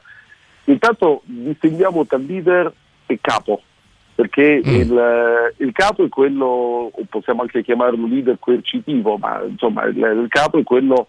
Coercitivo? dice- Sì, coercitivo, cioè eh, il leader pretende obbedienza sempre assoluta. Vi cito un esempio, l'amministratore delegato dell'Eden, Starace, un nome che anche richiama diciamo, un passato complicato del, del paese italiano, ma eh, ha detto bisogna distruggere fisicamente i centri di potere che si vuole cambiare, bisogna creare malessere all'interno di questi, colpire le persone che si oppongono al cambiamento nella maniera più plateale possibile, sicché da ispirare paura. Quindi il- questo non l'ha detto al bar, questo l'ha detto al- a un convegno da Luis, all'Università di sì. Presso la quale mi sono anche laureato io, e lui eh, praticamente dice che il, il leader, secondo lui, deve ispirare paura nei dipendenti, deve tracciare una via e chi si oppone eh, deve essere cacciato, deve essere messo nelle condizioni di non, di non eh, minare l'ambiente. E questo purtroppo noi lo conosciamo molto bene, è un fenomeno che in Italia succede molto spesso. Tu fai quello che dico io, io comando e tu obbedisci. Un leader eh, dittatoriale, il boss, il capo. Eh, nel, nel calcio, facendo un esempio, uno di questi è Fabio Capello. Fabio Capello eh, è uno che se ne frega completamente di chi c'ha davanti e dice questo è quello che bisogna fare, eh, mi affido ad un gruppo di persone e dobbiamo andare verso l'obiettivo. Addirittura Capello cerca di creare l'unione nel gruppo facendosi odiare, mettendo paura, lui non cerca il consenso. A me è capitata questa cosa, Patrick, di avere, di avere un direttore eh, in una radio che faceva proprio questo gioco qui. Addirittura metteva, riusciva a mettere noi dipendenti anche uno contro l'altro, perché lui diceva, ma lo diceva esplicitamente come lo, come- come lo diceva poi Fabio Capello. Ehm, lui era, era contento se ci stavamo sul cazzo, fondamentalmente. Sì, diciamo il problema di questi leader è che durano poco, Mm. perché l'ambiente prima o poi diventa irrespirabile certo. e lasci macerie, crei comunque un ambiente per il quale le persone non vanno volentieri al lavoro. E, durano poco, fare- durano poco anche a prescindere dal raggiungimento dell'obiettivo, perché anche qualora raggiungessero l'obiettivo, poi subentra nel gruppo di lavoro la, la- la convinzione di, di- di- di poterlo fare anche senza lui, anche senza quel capo lì, di poter essere più forti di- de- de- del boss, mettiamola così. Ma tu puoi, tu puoi la la dipende essenzialmente dai risultati, perché se tu porti i risultati alla fine tu puoi andare via solo, non tanto perché tu pensi di essere bravo, ma perché non ti va più di fare quel lavoro, perché è troppo stressante, è troppo difficile, è troppo lo fai malvolentieri e noi tendiamo tutti quanti a cercare il consenso, a cercare comunque una forma di benessere. Quindi Eh, Capello è riuscito a farlo nel calcio per tanti anni perché era molto amato, ma quando a un certo punto è andato via dal Milan e poi è tornato dal Milan non lo sopportava più nessuno. Non lo sopportava più nessuno, a Roma, stesso discorso anche al Real. Beh, a Roma, a Roma un po' anche per come se n'è andato, no? Di notte, dicendo che non avrebbe mai allenato la Juve, poi invece è andato alla Juve. un Guarda po'- che la stessa cosa è accaduta a Conte. eh. La stessa cosa è accaduta a Conte. Conte, Conte sì, ti sì, spreme, sì. ti distrugge, poi alla fine il gruppo pensa La di, stessa cosa succede con Mourinho, ragazzi. oltre. eh. Ti, poi vabbè, il calcio ha una dinamica tutta particolare. eh, Eh, ma però fateci caso, Capello, Conte o vanno molto bene O affondano. oppure hanno risultati disastrosi. cioè Capello non è mai arrivato secondo, terzo costantemente. Capello della Roma è arrivato primo o secondo, O è se ne va. Mm. Sì, è vero. Eh, eh, Conte ha fatto bene per esempio al, al Siena all'inizio, poi quando è andato per esempio ad allenare l'Atalanta è stato esonerato ma anche malamente anche al Chelsea. Patrick, ti devo, ti devo fermare, però ti fermo con eh, col messaggio di Alessandro che è un idiota, mi posso permettere di dirglielo perché ormai ci conosciamo. Sono pronto per un'altra secchiata di frivolezze, ti dice, tipo chi è il nuovo fidanzato della Leccisio o l'ultimo litigio di Ilaria Totti, tipici argomenti di Patrick. Effettivamente ti ha, ti ha proprio inquadrato. eh. Ti dice bene come al solito anche col eh, super classico, eh, arrivano gli, gli Alice in Chains con Wood. Radio Rock, super classico.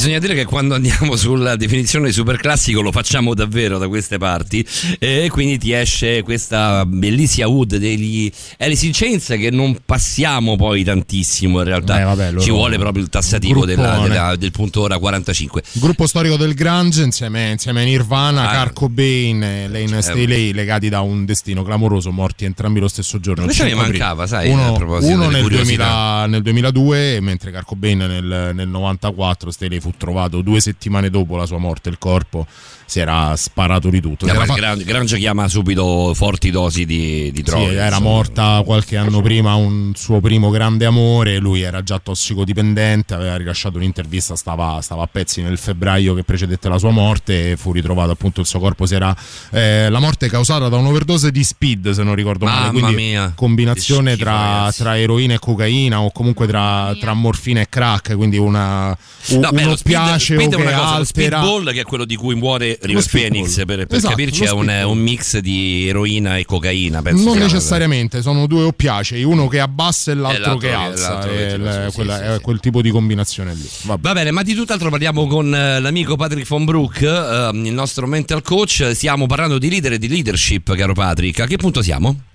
Allora, abbiamo detto quello che è una leadership che conosciamo molto e che crea comunque sofferenza nei dipendenti, che il leader coercitivo, il boss, il capo, quello devi fare come dico io, eh, altrimenti te ne vai.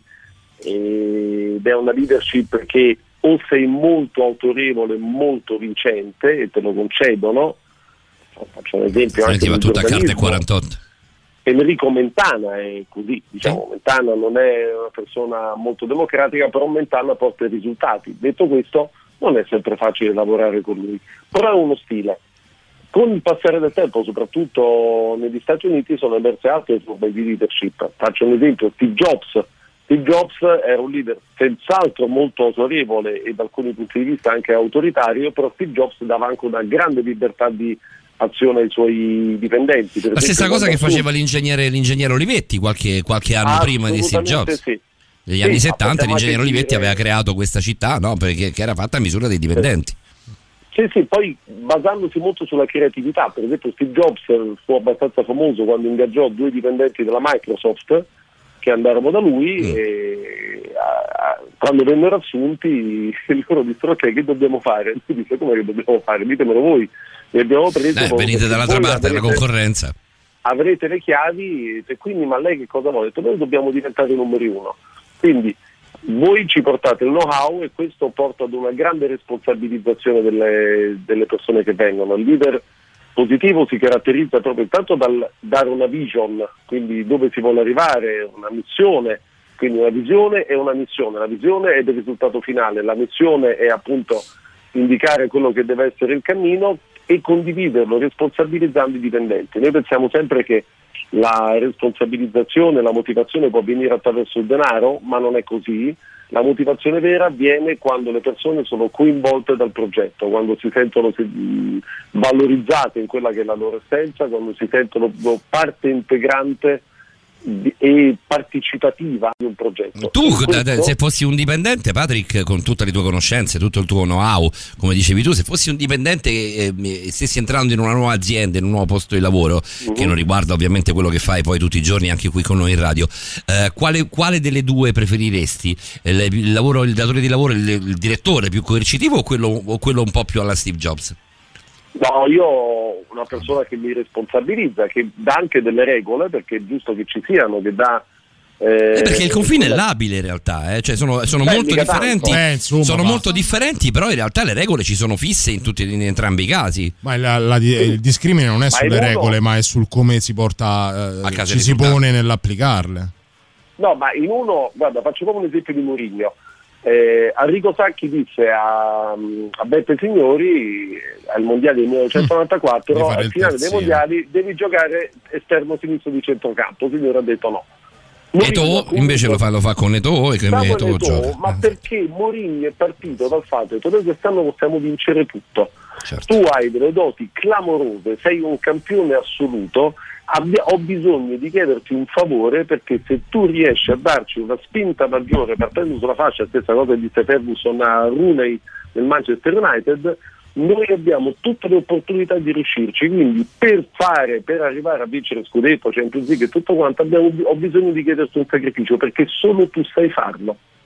Beh, lo, chiese, lo stesso sacrificio lo chiese anche Fabio Capello ad Assunzao, se non sbaglio, eh, quando, Sì, quando, giocammo, partita. quando giocammo a Liverpool. Liverpool, non, sì, lo non- non fu proprio una scelta felice Ma se io ti faccio sentire un campione, se ti faccio sentire indispensabile per il raggiungimento di un progetto e ho bisogno di te e ti affido un ruolo che non è il tuo, proprio affidandomi alla tua intelligenza, secondo voi ci riusciamo? Poi è chiaro devi portare i risultati.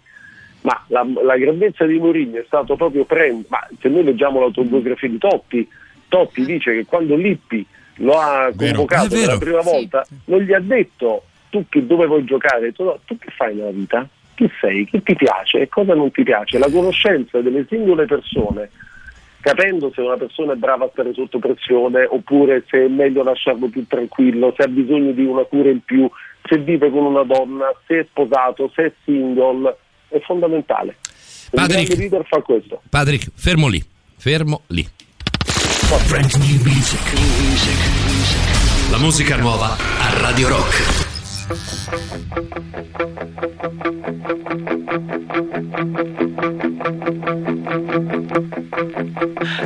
can you see this is the end? Let's face the truth. It's obvious.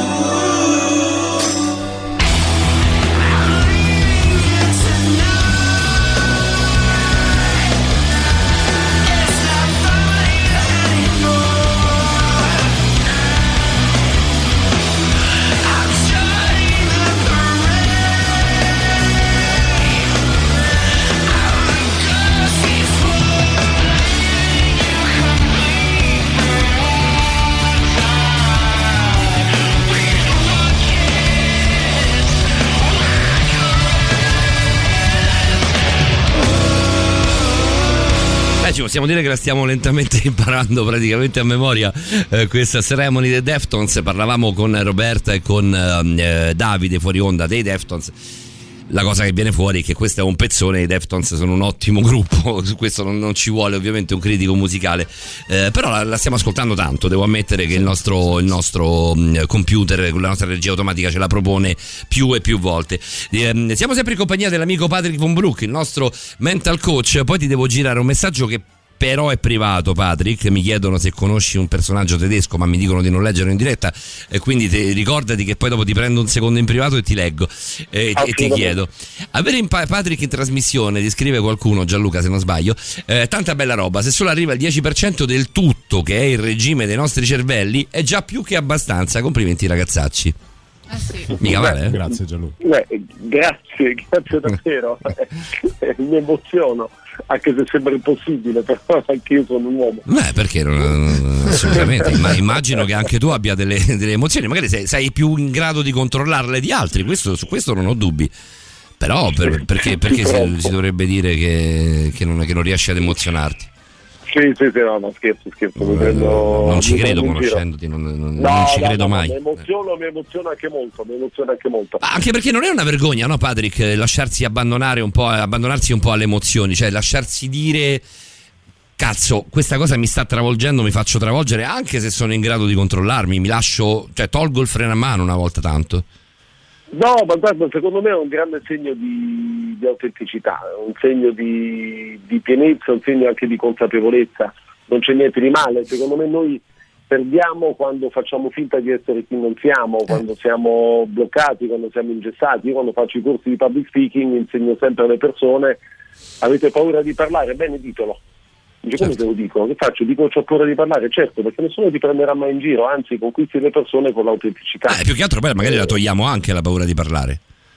Ma sì, perché se noi anestetizziamo le nostre paure, questo anche sessualmente, ce lo può dire anche la, la dottoressa eh, Rosa Maria Spina. Rosa Maria, eh, io ci so, la, la più confidenzialmente, quindi Immagino, eh, immagino. eh, eh, cioè, se noi esterniamo magari quella che può essere la nostra paura, ma ci risparmiamo metà del lavoro. Ma questo, ripeto, è anche il compito dei leader, nei leader in un'azienda o in un gruppo di lavoro, in un momento di difficoltà, esternare la difficoltà, anche dire ragazzi, mh, ho un momento dove non so che pesci prendere, voi che cosa mi consigliate?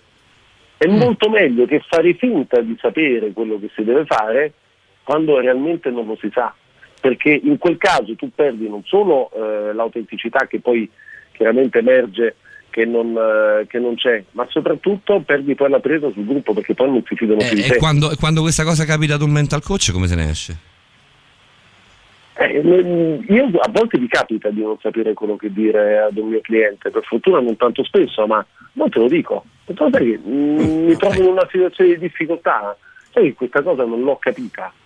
È un diritto assertivo, abbiamo parlato tanto di assertività, è un mio diritto dire non lo so, non ho capito. O anche dire ho cambiato idea, oppure secondo me stiamo andando in una direzione sbagliata anche se pensavo che fosse quella.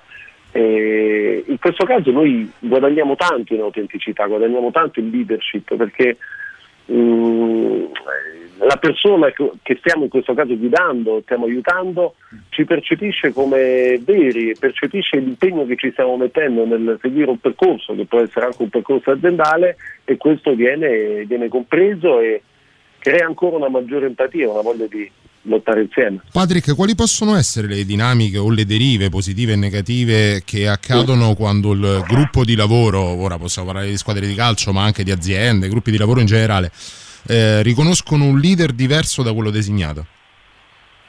È un problema. In quel caso è un problema e lì il leader designato deve essere bravo ad allearsi con il leader eh, scelto, se, se vogliamo.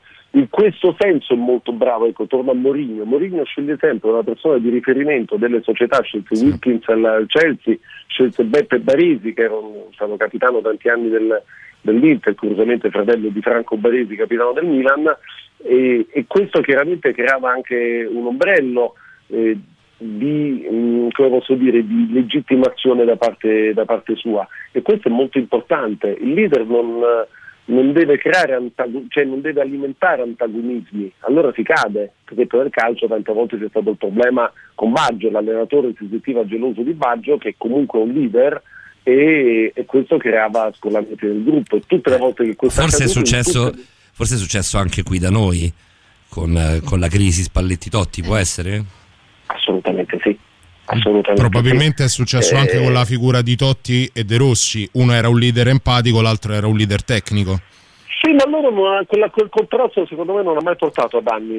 Neanche secondo me, sempre grande- perché tra loro c'era un certo tipo di rapporto, però avrebbe potuto Eh, in un altro Spalletti contesto. crede che un leader riconosciuto e amato è un danno, e allora si crea una frattura che è difficilmente sanabile. Poi lì, lì contrario, siamo, siamo a livelli di guru quando si parla di Francesco, in realtà, cioè siamo sopra il leader. Eh, ma anche il Baggio era un guru, Anche ma Baggio, eh, certo. questo riguarda anche la televisione, riguarda tante aziende e noi dobbiamo cercare di portarli dalla notte, anzi cercando di fargli capire che se siamo noi leader la loro figura viene valorizzata. Ci sono Poi dipende anche-. Dipende anche da quanto è forte il gruppo e da quanto il gruppo riesce a tener fede a quello che è l'obiettivo, perché se ci pensi è successo anche con eh, Fonseca e Zeco, solo che il, il gruppo non era abbastanza forte e si è sgredolato, cosa che invece tra, Tot- tra Totti e Spalletti non è successa, perché comunque la Roma di Spalletti è stata la Roma dei record. Patrick, ti va di rimanere, di rimanere sul calcio? Rimaniamo proprio su questo argomento, che secondo me noi di calcio ne parliamo poco, però Eh, a secondo livello me è Questo molto... è un simulacro della vita. Eh, esatto, esatto. Come lo lo sport in generale, che certo. parolone che ho usato. Mettiamo un pezzo che a me piace moltissimo, You Got Me The Roots e torniamo da te Patrick, non ti muovere. Va bene, sono qua.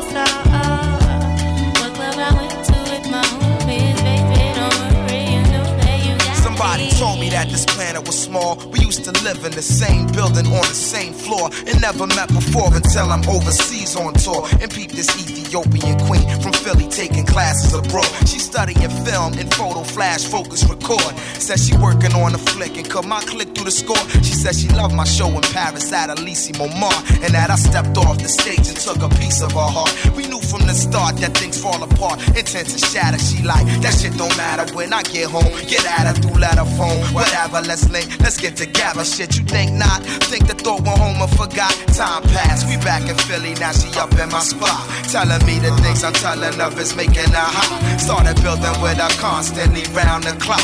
Now she in my world like hip hop and keep telling telling me, yeah. If you were worried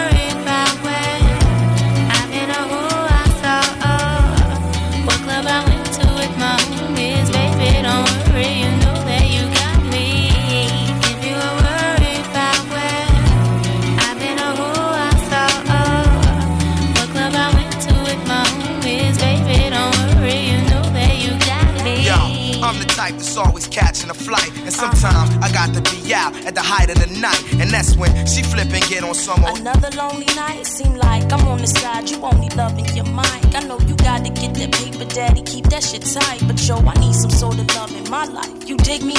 While politicking with my sister from New York City, she said she know this ball player. And he think I'm pretty side. I'm playing, boo. You know it's just with you, I'm staying, boo. And when cats be popping game, I don't hear what they saying, boo.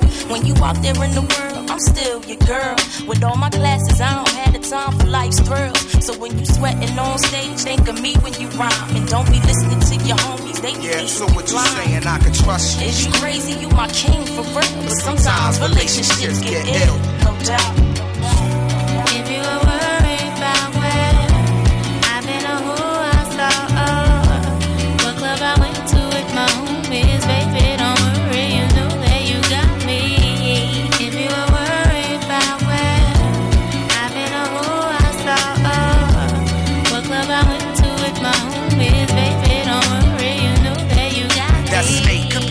making that rat Could be that cool cat. That's whispering, she tryna play you for the fool, black. If something's on your chest, then let it be known. See, I'm not your every five minutes all on the phone. And on the topic of trust, it's just a matter of fact that people bite back and fracture what's intact, and they'll forever be. I ain't on some, oh, I'm a celebrity, I deal with the real. So if it's artificial, let it be. I seen people caught in love like whirlwinds, listening to these squawks and listening to girlfriends. That's exactly the point where they whole world ends. Lies come in, that's where the drama begins. She like, yeah. If you worried about where I've or who I saw, what club I went to with my homies, baby, don't worry, you know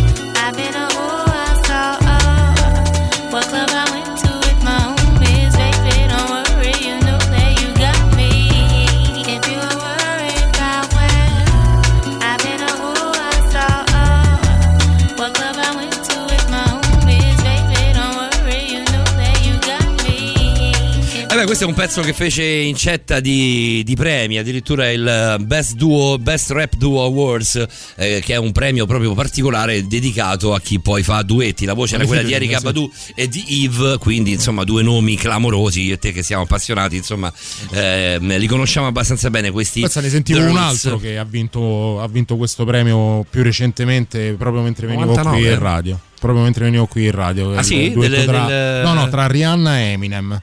Eh, Monster. No, eh, bravo, quello è l'ultimo. Il primo era Love the Way You Lie. Bella pure quella. Molto bella quella, sì. E va bene, eh, con noi c'è invece Patrick Von Broek che non è in duo ma in solitaria dalla- eh, da casa sua. Credo Patrick che siamo a ridosso del poterti ospitare in studio. eh. Ci siamo quasi. Ah, io non vedo l'ora, veramente siamo non quasi, vedo l'ora. ci siamo mi manca quasi. la radio, mi mancano le cuffie, mi mancano i mixer eh, e poi manca stare con voi. Il profumo, beh, noi una, puntata insieme non abbiamo mai, mai fatta. Cioè, tu sei passato da queste parti Vero, sì. eh, un- una, una inizio sera, stagione, sì. inizio stagione, quando ancora ti ricordi quando si poteva, ci si poteva Quando incontrare. sembrava che quasi. fossimo quasi fuori prima di ripiombare nell'incubo L'incubo Covid ancora più duro, ancora più duro. Tu cosa Potevo pensi? di Calcabrina quella sera. Sì, Eh, è vero, è vero, è vero, è, una grande- è una- è un grande incontro quello con Davide Calcabrina. Devo ammettere che nel bene o nel male, sì. nel bene o nel male riesce a cambiarti la vita. Eh, va Eh, bene. adesso dice così, mi corteggia da anni, non si è neanche accorto che ho tagliato i capelli Sì, stasera. questa Patrick, cosa me una l'ha già delusione, detta. guarda. Adesso, adesso tanto lo sai, Patrick, io co- come sono fatto. Immagino che. Sai che cosa mi ha risposto Eh, fuori onda? Eh, eh, diglielo cosa ti ho risposto. Io guardo il tuo culo, non i tuoi capelli, mi ha detto. Uh, Boom. È stata una Hai capito? Una cosa mi- eh, ho Eh, sentito, se mi, se mi mi sono inviti a sentito- cena, io vengo a cena. eh. mi sono sentito una donna oggetto di catcalling per la prima volta nella mia vita, sai, Patrick? che bastardo che sei.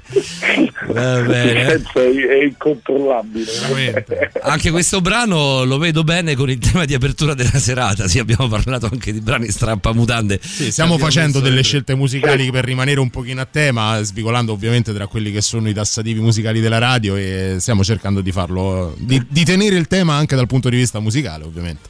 E continuiamo anche con il nostro percorso musicale, ce n'è un altro dopo anche, anche sullo stesso livello. Rimaniamo però da te, Patrick, ritorniamo a quello che è il calcio. Ehm, a me viene in mente il fatto che sia Capello, rimaniamo alla Roma. Capello, quando venne qui, quando Sensi prese Capello, io credo che Sensi parlò alla squadra e disse loro, a prescindere da Totti, che era Totti e va bene, disse loro ragazzi voi fate quello che volete piantate i piedi quanto vi pare ma l'allenatore è lui e sarà il, il vostro allenatore per i prossimi tre anni. Qualsiasi cosa succeda voi siete fuori lui è dentro.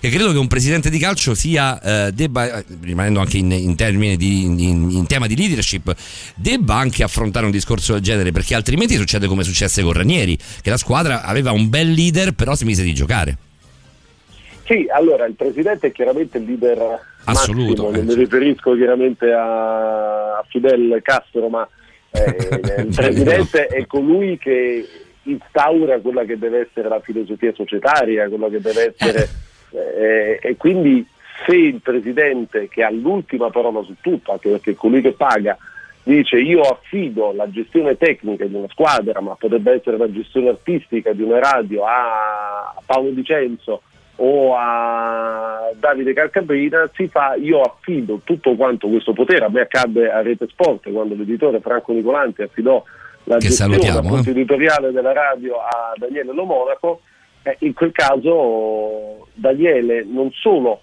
eh, fu bravo a farlo, ma mostrò che era, estremamente, era assolutamente così, perché se poi il... poco romanista pure radio- Daniele eh? Non ho capito. Poco romanista dico pure Daniele. Poco, poco, sì, sì, sì, poco, poco, poco, poco. Eh, ma poi bravo, bravo. eh. Daniele, abbiamo Daniele è lavorato bravissimo, nel anni top insieme. assoluto. Abbiamo Daniele è lavorato bravissimo. 5 anni insieme, lo considero tra i miei migliori amici insieme a Carlo Zampa, sono tra le persone con cui ho mantenuto contatti stretti e, e Daniele siamo stati soci anche per, per tanti anni, quindi e, e- e la bravura del capo deve essere poi quella del presidente in questo caso a far sì che quello è vero. Perché se Eh, poi certo. il presidente va da un calciatore e dice certo oh, Capello mi ha rotto le palle, allora il, il Capello perde completamente tutta la Eh, lì sconvolgi gli equilibri, certo. Pensa, Patrick- L'importante è mantenere sempre la, la via, ma questo ripeto riguarda dalla panetteria al, al- al governo, Certo. È un elemento essenziale. No, scusami, ti interrompevo, ma perché mi hai nominato Daniele, ho un ricordo bellissimo legato a Daniele Monaco perché eh, mandai a Daniele, lui scriveva, era redattore per il rosso e giallo, te lo ricordi la rivista ovviamente, no? Come no? Mandai a lui un- ancora. eh, io ero un ragazzino. Era avevo- quella dello stadio il rosso e giallo? No, no, no, no, no, era una rivista tipo la Roma, era un mensile. Sì, ah, era un mensile, è vero, è vero. è vero. E, mm, io ero un ragazzino, mandai tutto un articolo che io feci sui mondiali del 98 in Francia. Lui lo lesse, mi rispose, mi diede dei consigli e tutto quanto. E quell'articolo mi permise di essere preso poi, poi a 19 anni, di lì a pochi mesi, nella redazione giornalistica di Stream come collaboratore. Per cui ho questo, questo ricordo, lui neanche lo sa, credo, perché poi non ci parlai più, non lo conobbi mai di persona in realtà, però ho sto ricordo che, che è legato a lui e che a me fa enormemente piacere. Anche un gran bell'uomo Daniele Monaco, eh? anche l'occhio vuole la sua parte, eh, sei un gran bell'uomo. Eh, Vincenzo va sempre a puntare l'arco. Niente, oh, non, non- non veramente, oh, guarda, dai, non si che può. lo sapete vabbè. che mi piace giocare, mi piace stuzzicarmi. sento stasera particolarmente allupato. No, no, no, non sono più allupato del solito, sono Cosa- semplicemente cosa succede, molto stanco. No, è tutto, tutto a posto, tutto a posto, Brooke. Poi quando ci vediamo ti spiego. Calcabrino occhio. Eh. Veramente. Eh, ma Calcabrina, già, già il fatto che l'abbia fatto sentire donna, secondo me sono già un pezzo avanti. Non è stato bello Paolo, te l'assicuro Non da è stato vedere. bello, no, no, nella, mi è piaciuta di, come nella scena. faccia di Davide nel tuo Eh, atteggiamento. mi, ha, mi ha sbiancato Calcabrina. Ringrazio Dio di aver avuto il così. conforto quantomeno visivo da, da parte di Roberta che mi ha guardato. Roberta, parla con me, non dare quelli. Patrick, veramente io ho bisogno di un supporto in alcuni momenti fuori onda. La, mettiamo, la vuoi. stiamo mettendo in crisi più che altro. Non è facile, però è una bella palestra. Patrick, senti- ci, sentiamo settimana, ci sentiamo settimana prossima, maledetto Se e altro non sei. Speriamo, insomma. No, dico se Dio vuole perché sarò a San Marino, quindi spero che la connessione telefonica sarà tutto quanto. Vai, vai a fare lo Sputnik? Vai a vaccinarti in russo? No, vado a cena. Vaccinowski. No, ah, Però ci sono dei ristoranti a Roma anche molto buoni, Patrick. Eh? Sì, no, ma è un gruppo di amici e mi mancava tanto uscire da Roma e approfitterò domenica prossima. Anche perché un tedesco che va. in Germania, quindi Esatto, un tedesco che va a San Marino a farsi il vaccino russo sembra l'incipit di una barzelletta, fatelo dire. C'era un tedesco che andava a San Marino a prendere il vaccino. Ciao Patrick, sentiamo tra sette Patrick. giorni. Buonanotte amici, buonanotte a tutti gli ascoltatori, grazie. Buonanotte al nostro mental coach, buonanotte a Patrick Von Brook. Tra poco arriva anche l'amico Francesco Di Font, il nostro esperto del linguaggio del corpo. No, ma noi non abbiamo la novità. Abbiamo- Ancora no, ancora no, ancora no, mancano Abbiamo il 6 minuti alla novità, ti ho scelto questo pezzo, rimaniamo sulla linea musicale dedicata al sesso di questa sera. Scopereccio, penso. Vabbè, si può dire anche in maniera diversa. Beh, penso per fare l'amore. Mamma mia. Scopereccio, poco scopereccio questo, eh. bene. A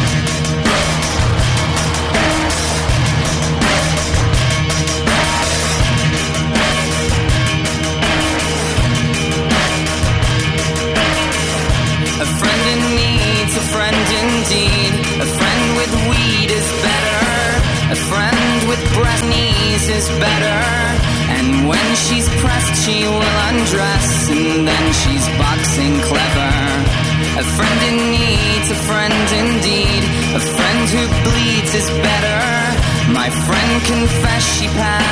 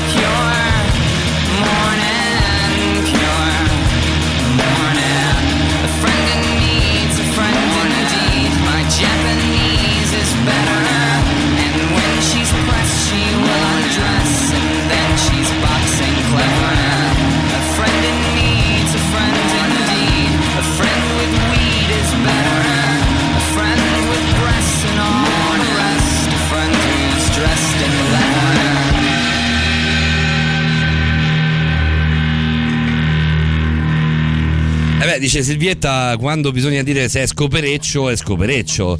Eh, non rende abbastanza, se no ha ragione, ha ragione Silvietta. A proposito delle Questo signorine. brano dei placebo ci stava. Eh. Eh, questo ci sta di brutto. Eh, a proposito delle signorine, eh, di cui dicevo prima io, insomma, prima del collegamento anche di Patrick, eravamo ancora con la dottoressa Rosa Maria Spina, se non erro. Beh, ma guarda che anche il fatto di essere signorine, sempre Silvietta dice, non esclude l'essere anche molto più disinibite in altri contesti. Anzi, è ancora più bello non aver freni in questo caso. Io ric- ricordo una. una Non chat- lo esclude e a parer mio è anche molto più affascinante. una- c'era una chat erotica che frequentavamo con l'amico Antonio Romano, l'abbiamo fatto anche qui da Radio Rock, abbiamo fatto una chat eh, non erotica ovviamente, eh, ci siamo loggati come Radio Rock, abbiamo fatto un esperimento pazzesco, abbiamo portato, vabbè, insomma lasciamo perdere, c'era una ragazza che era tutta, non sai tutte quelle precisine, no? che a livello di fisionomica tu dici, porca miseria, questa non può stare qui in una chat porno. Eh, erano una coppia loro. Sai, con gli occhialetti, no? Tutta, tutta bella pettinata, precisina, tutta vestita bene. Come si spogliava, dietro aveva, sai, le, bra- le braccia e le gambe non tatuate, quindi poteva mettere qualsiasi cosa e non, e non si vedevano tatuaggi. Dietro aveva un inferno praticamente tatuato. Gli uscivano da quella bocca delle porcate, ma delle porcate che veramente non, non- non- era possibile stare dietro. Eh, la fisionomica non è una scienza esatta. Non è eh. assolutamente Non è una assolutamente scienza una esatta. scienza esatta. Bene, ma di questo e l'altro possiamo parlare con il nostro Francesco Di Fant, alias il Dottorino. Sigla.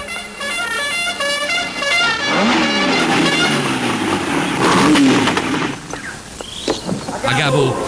Ci avete fatto una quartata 1. Di che si tratta? Ma che è un incidente? Sia Ah, l'incidente è un traumatologico, sta a seconda a destra. No, non è un incidente, come posso dire? Sta a mano del suo, si è caduto mettendosi come la mano qua, no? Io dico che potrebbe essere una crisi nervosa. Per me non è una crisi di nervoso. Chiaro, che cazzo c'entrano i nervi? Potrebbe essere Fa la tutto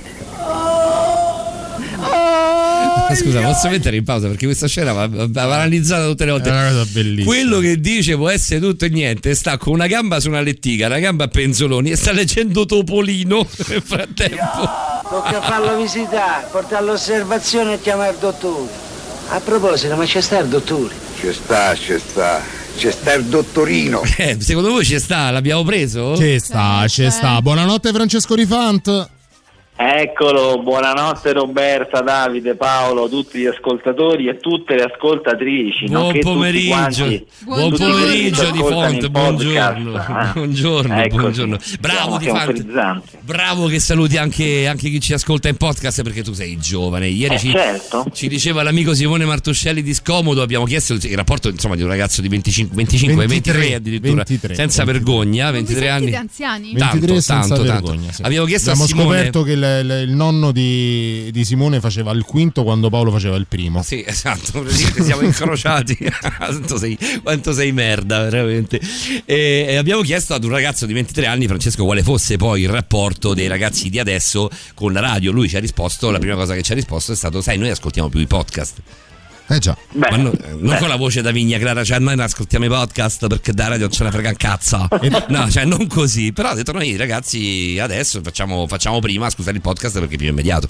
E, E ti quindi giusto novità. salutare anche chi ci ascolta in podcast. Andate a recuperare da domani, da martedì mattina, il podcast di questa puntata fighissima di Borderline proprio sul sito radiorock.it. E ti dirò una, una novità che sul nostro portale www.radiorock.it è possibile andando a trovare l'ultimo podcast di Borderline eh, andare a seguire quelle che sono state le puntate precedenti quindi Eh. ora è molto più facile risalire ai podcast di tutta la stagione quindi nel caso in cui ve ne foste perso qualche Progressi della tecnica, cara Allegrini. Progressi della tecnica. Eh, prima o poi dovremo ade- adeguarci anche Poi noi. ci dobbiamo adeguare. esatto. forse è il caso che molli il pallottoliere mia cara Roberta Allegrini Non sono sicura di ciò.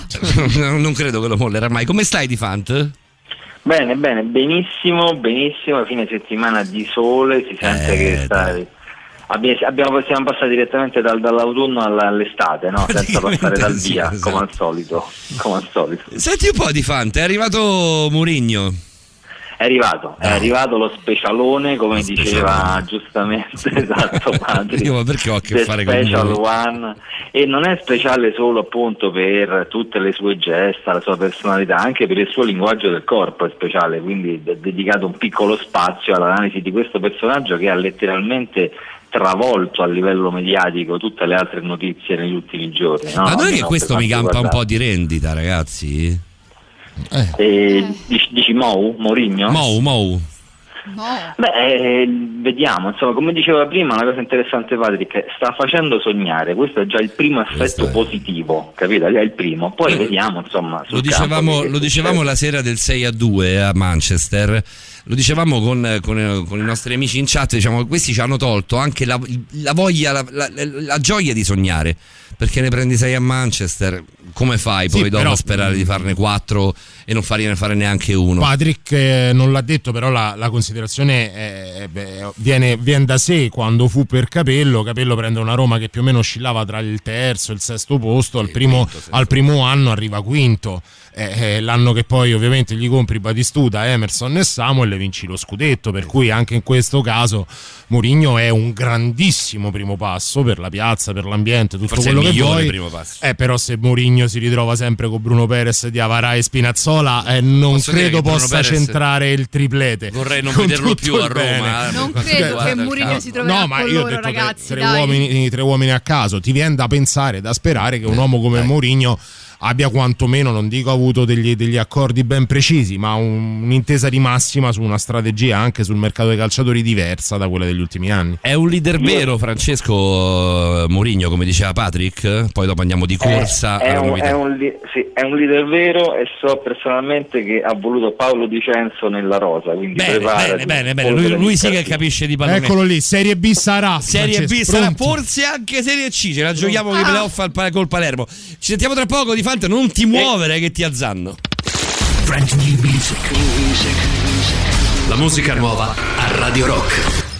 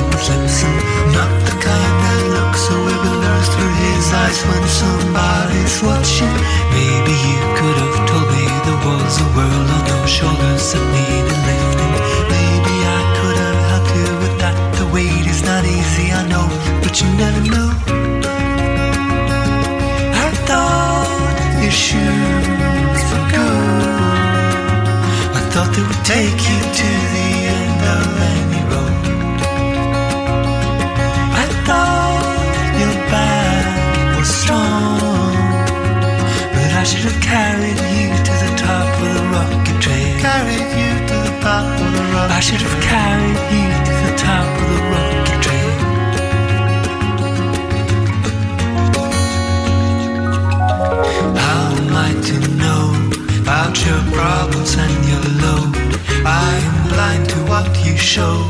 I am waiting to be told. I never ask how am I to know about your problems and your load. I am blind to what you show. I am waiting to be told. I never ask.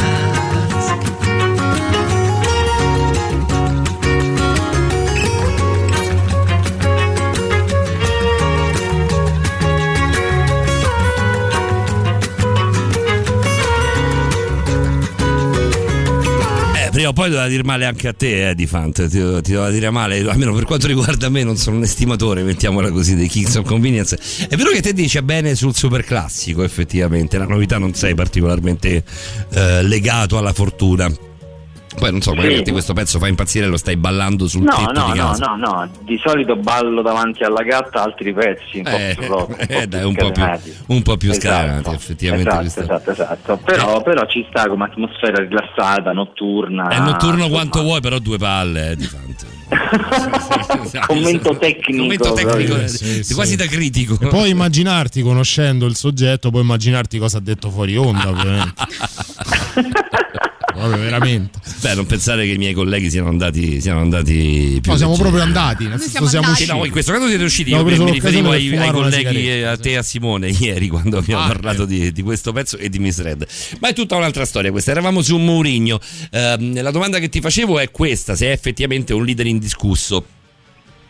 Beh, eh, indiscusso lo dicono i fatti, diciamo, ma anche il suo alone, diciamo, il, personaggio che si è creato, lo testimoniano i numerosi libri documentari che si sono scritti su di lui, più che, eh, che su, su altri allenatori, insomma, quindi è veramente un oggetto eh, misterioso in qualche modo, un cubo di Rubik perché è talmente poliedrico, ha talmente tante sfaccettature anche nel linguaggio del corpo, così come la personalità, che si può veramente scrivere un trattato su di lui. È studiato Quindi il suo linguaggio del corpo, Francesco? Secondo te, tu che sei un esperto?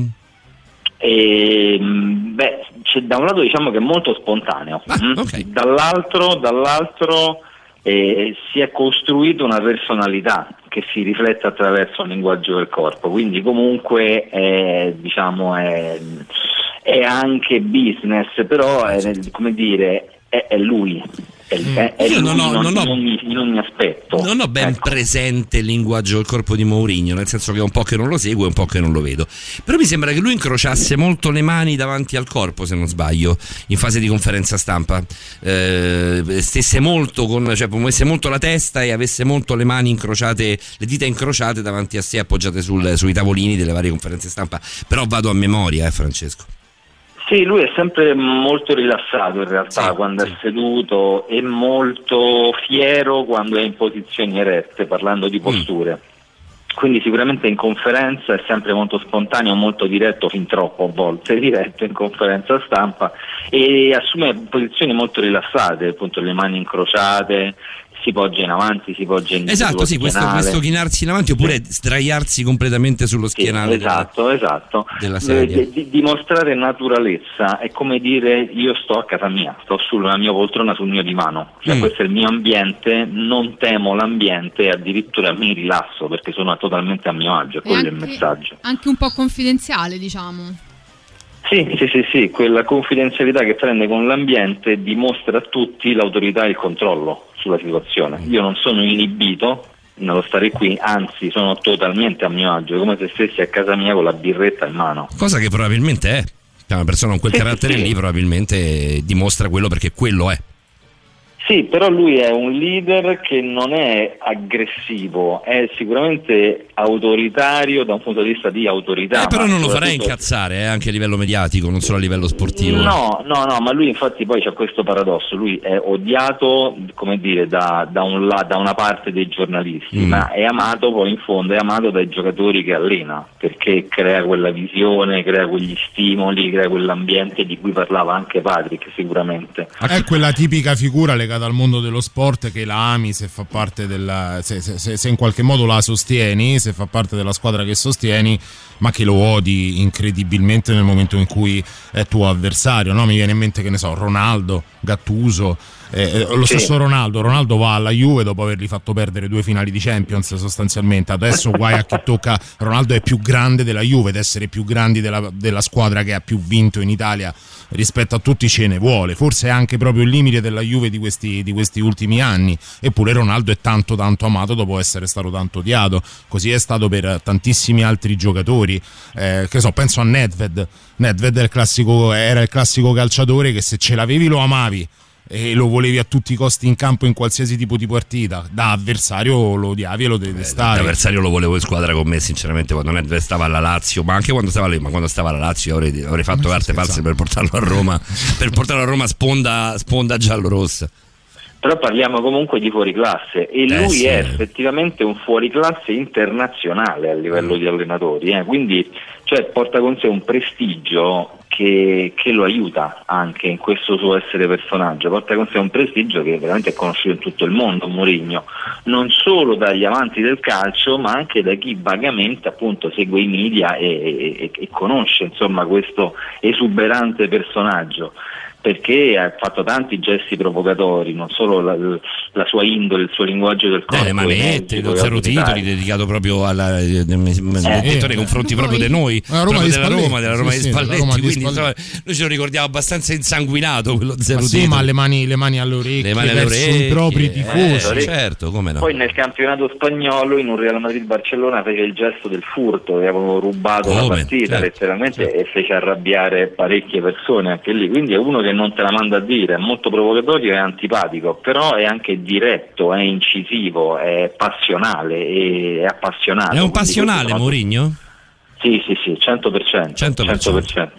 È un po' come un Napoleone che lo si ammira per le campagne fatte a livello militare e lo si detesta in Italia per i saccheggi compiuti. Però, ecco, ecco al- al- a livello sì, effettivamente, come dire, eh, avere Mourinho contro, no, come avere Napoleone che ti invade, non è proprio la cosa più, più comoda e simpatica. Perché io pensavo al paragone con Fabio Capello e Roberta pensa al paragone con Napoleone e ai saccheggi. Eh, perché le donne sono sempre più fighe degli uomini? Io questa cosa la devo, la devo veramente capire. Stavo guardando degli spezzoni di, di alcune sue conferenze stampa, ma soprattutto interviste. Lui è uno che non guarda negli occhi l'interlocutore Mm. E che guarda in telecamera soltanto alla fine della frase. Sì, è un modo per chiudere, è un modo per essere incisivi, soprattutto non guardare l'interlocutore è anche un modo per dare più importanza alla domanda rispetto alla fonte. Francesco, fermo lì, non ti muovere, non ti muovere, super classico. Radio Rock. Bello Super questo. classico. Bello, bello, bello, bello, bello, bello. I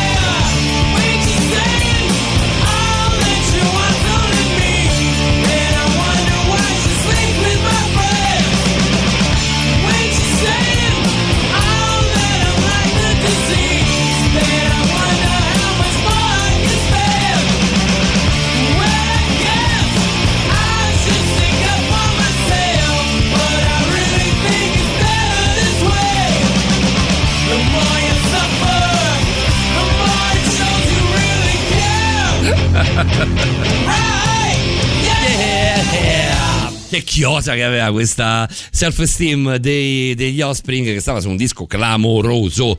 Se non sbaglio, era eh, Smash, il primo o il secondo disco degli Offspring? Forse il secondo. Forse il secondo, un disco pazzesco. Sei più preparato te di me sugli off. Sì, sì, sì, Offspring. piacciono- piacevano molto. In realtà mi è piaciuto molto, ho ascoltato quasi tutto questo nuovo disco, mi è piaciuto molto, cioè molto Offspring, eh, ci sa, ovviamente sono più maturi loro, mettiamola così. Eh beh, insomma. Qualche annetto voce. è passato. Eh beh, qui erano un po' più pischelli, mettiamola così. Francesco, Eccoci, ti ci giro, siamo, ti giro i saluti finalmente. di Isa.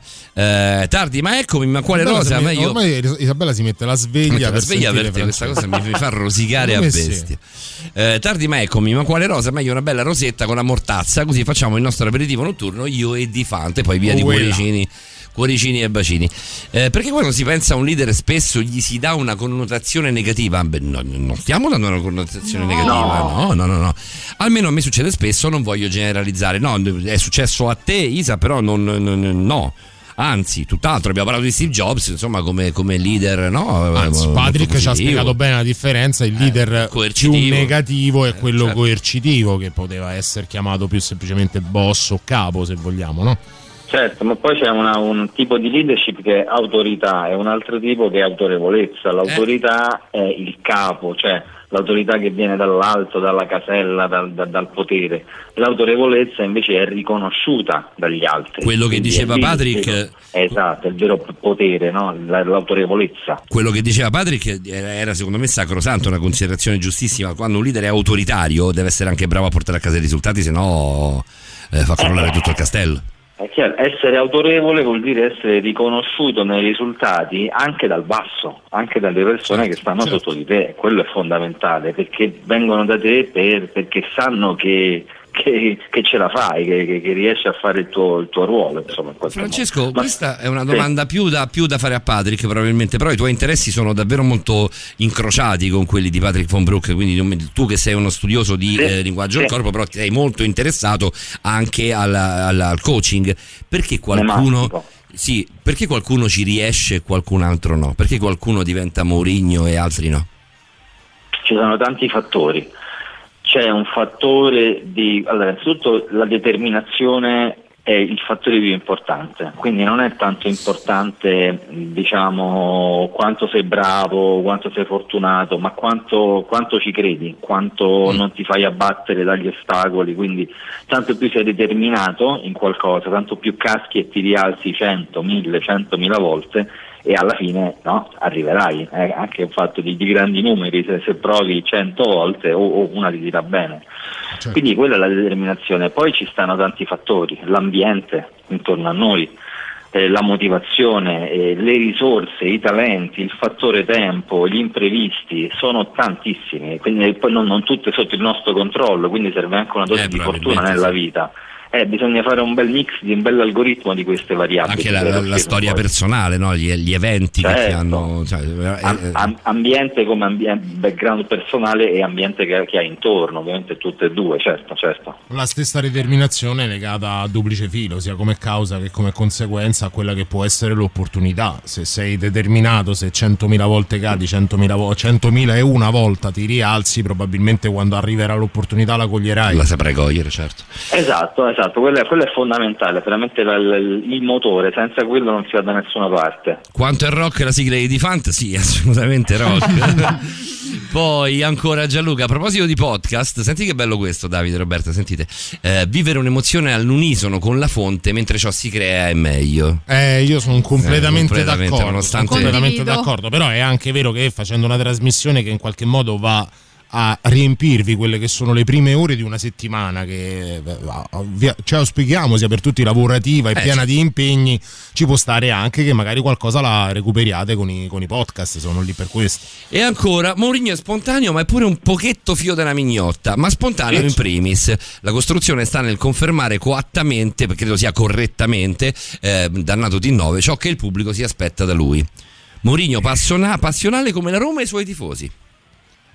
È vero, è vero, ma lui è passionale anche, anche- anche rispetto ai tifosi, è vero perché lui è spontaneo, vive le emozioni positive e negative sul campo, lui le, le fa vedere. L'unica cosa che, che trattiene sono le, le lacrime di commozione, però si sono viste durante uno scudetto in cui si è vista comunque la commozione. Per il resto è passionale, è assolutamente spontaneo. È, è un personaggio che ci mette il cuore, te lo fa vivere, anche con i tifosi crea un feeling. Lui, lui nello nello stadio incita i propri tifosi e fa lo sfottò ai tifosi avversari, quindi è uno che Eh, ti fa incazzare da morire, certo. Se sei avversario ti fa incazzare, certo.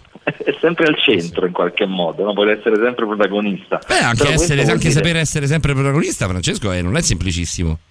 No, vuol dire essere sempre sul pezzo, essere sempre concentrati, dare sempre il massimo, quindi è, uno che dà veramente tanta energia di suo e la trasmette anche a chi è intorno, cioè diventa una carica che si trasmette anche a chi è intorno, quindi secondo me l'ambiente in cui vive vive anche di questa energia raddoppiata dalla sua.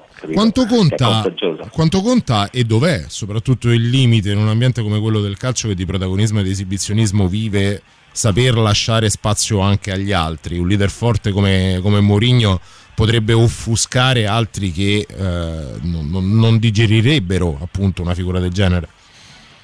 Ma è quello che diceva prima, interessante anche Patrick, che quando si diventa guru si perde magari un po' di vista il ruolo di allenatore.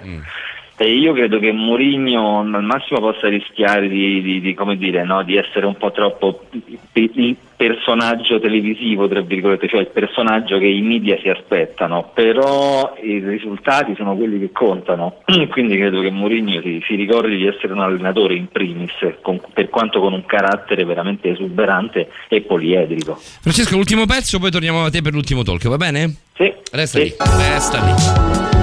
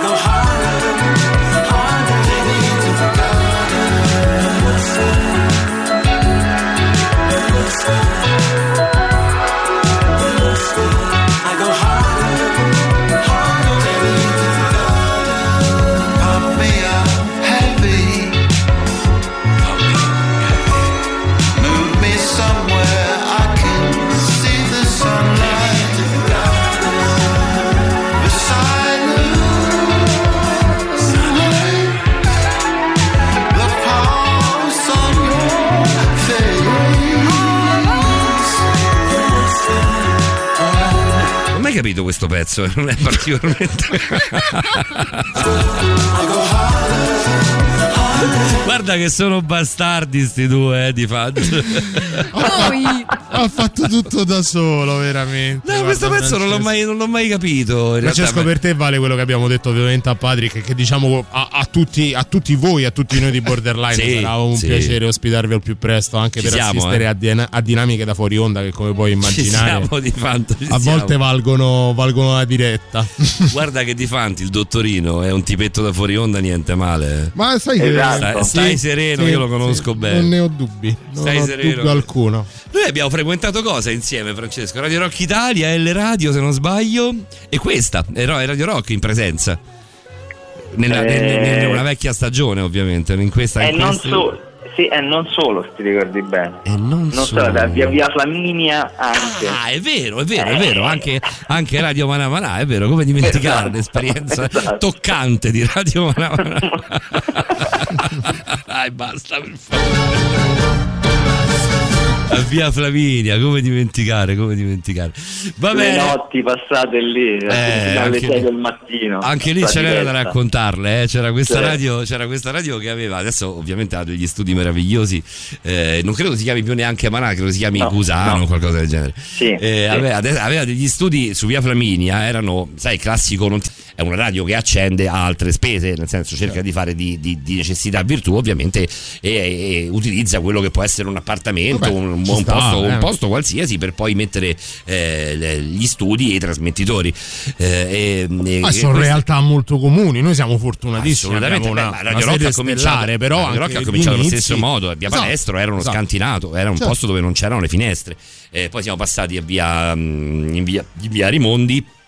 Che erano degli studi meravigliosi che poi abbiamo preso e portati qua in, eh, In blocco. In blocco, sì, sì. Paolo Mazzulla ha fatto un lavoro meraviglioso poi ne- nell'arredare quella che è una delle radio indubbiamente tra le più belle di Roma, se non d'Italia. Questo, sì. questo c'è poco, c'è poco da dire a livello, sia a livello di ascolto, e su questo non pensiamo di, di- cioè penso di non dire niente di nuovo, ma sia a livello proprio di Proprio di struttura, struttura, fisicamente, è è proprio una radio che bello. ha una sua presenza molto, proprio- proprio molto, molto importante. a differenza di quelli che erano gli studi che frequentavamo io e Francesco una, una decina, una decina scarsa di anni fa e, e ci ritrovavamo praticamente sulla strada. Eravamo, uscivamo da queste, non c'erano neanche le finestre, pensa, non c'erano neanche le finestre eh, con i doppi vetri, con l'insonorizzazione. Eh. Ti ricordi, Francesco? Sì, ma Quando in tutti i sensi eravamo sulla strada, cioè anche Sì. met- metaforicamente. Eravamo in mezzo alla strada, su questo è Esatto. poco, questo è poco ma sicuro.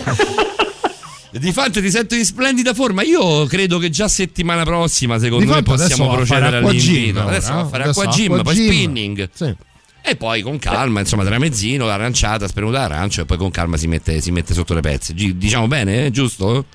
Questa Eh, è la assolutamente, scaletta. eh. Mm. assolutamente, anzi là da fare una corsetta, insomma, vuole, con autocertificazione. Sei un uomo di quelli che, che quando arriva questo periodo dell'anno cambiano un pochino l'alimentazione, la propria preparazione fisica in attesa della bella stagione oppure ci tieni tutto l'anno o sostanzialmente ci ha pensato madre natura con te, non te ne freghi di nulla, vai bene così. No, carbonare tutto l'anno per non distrarre l'organismo.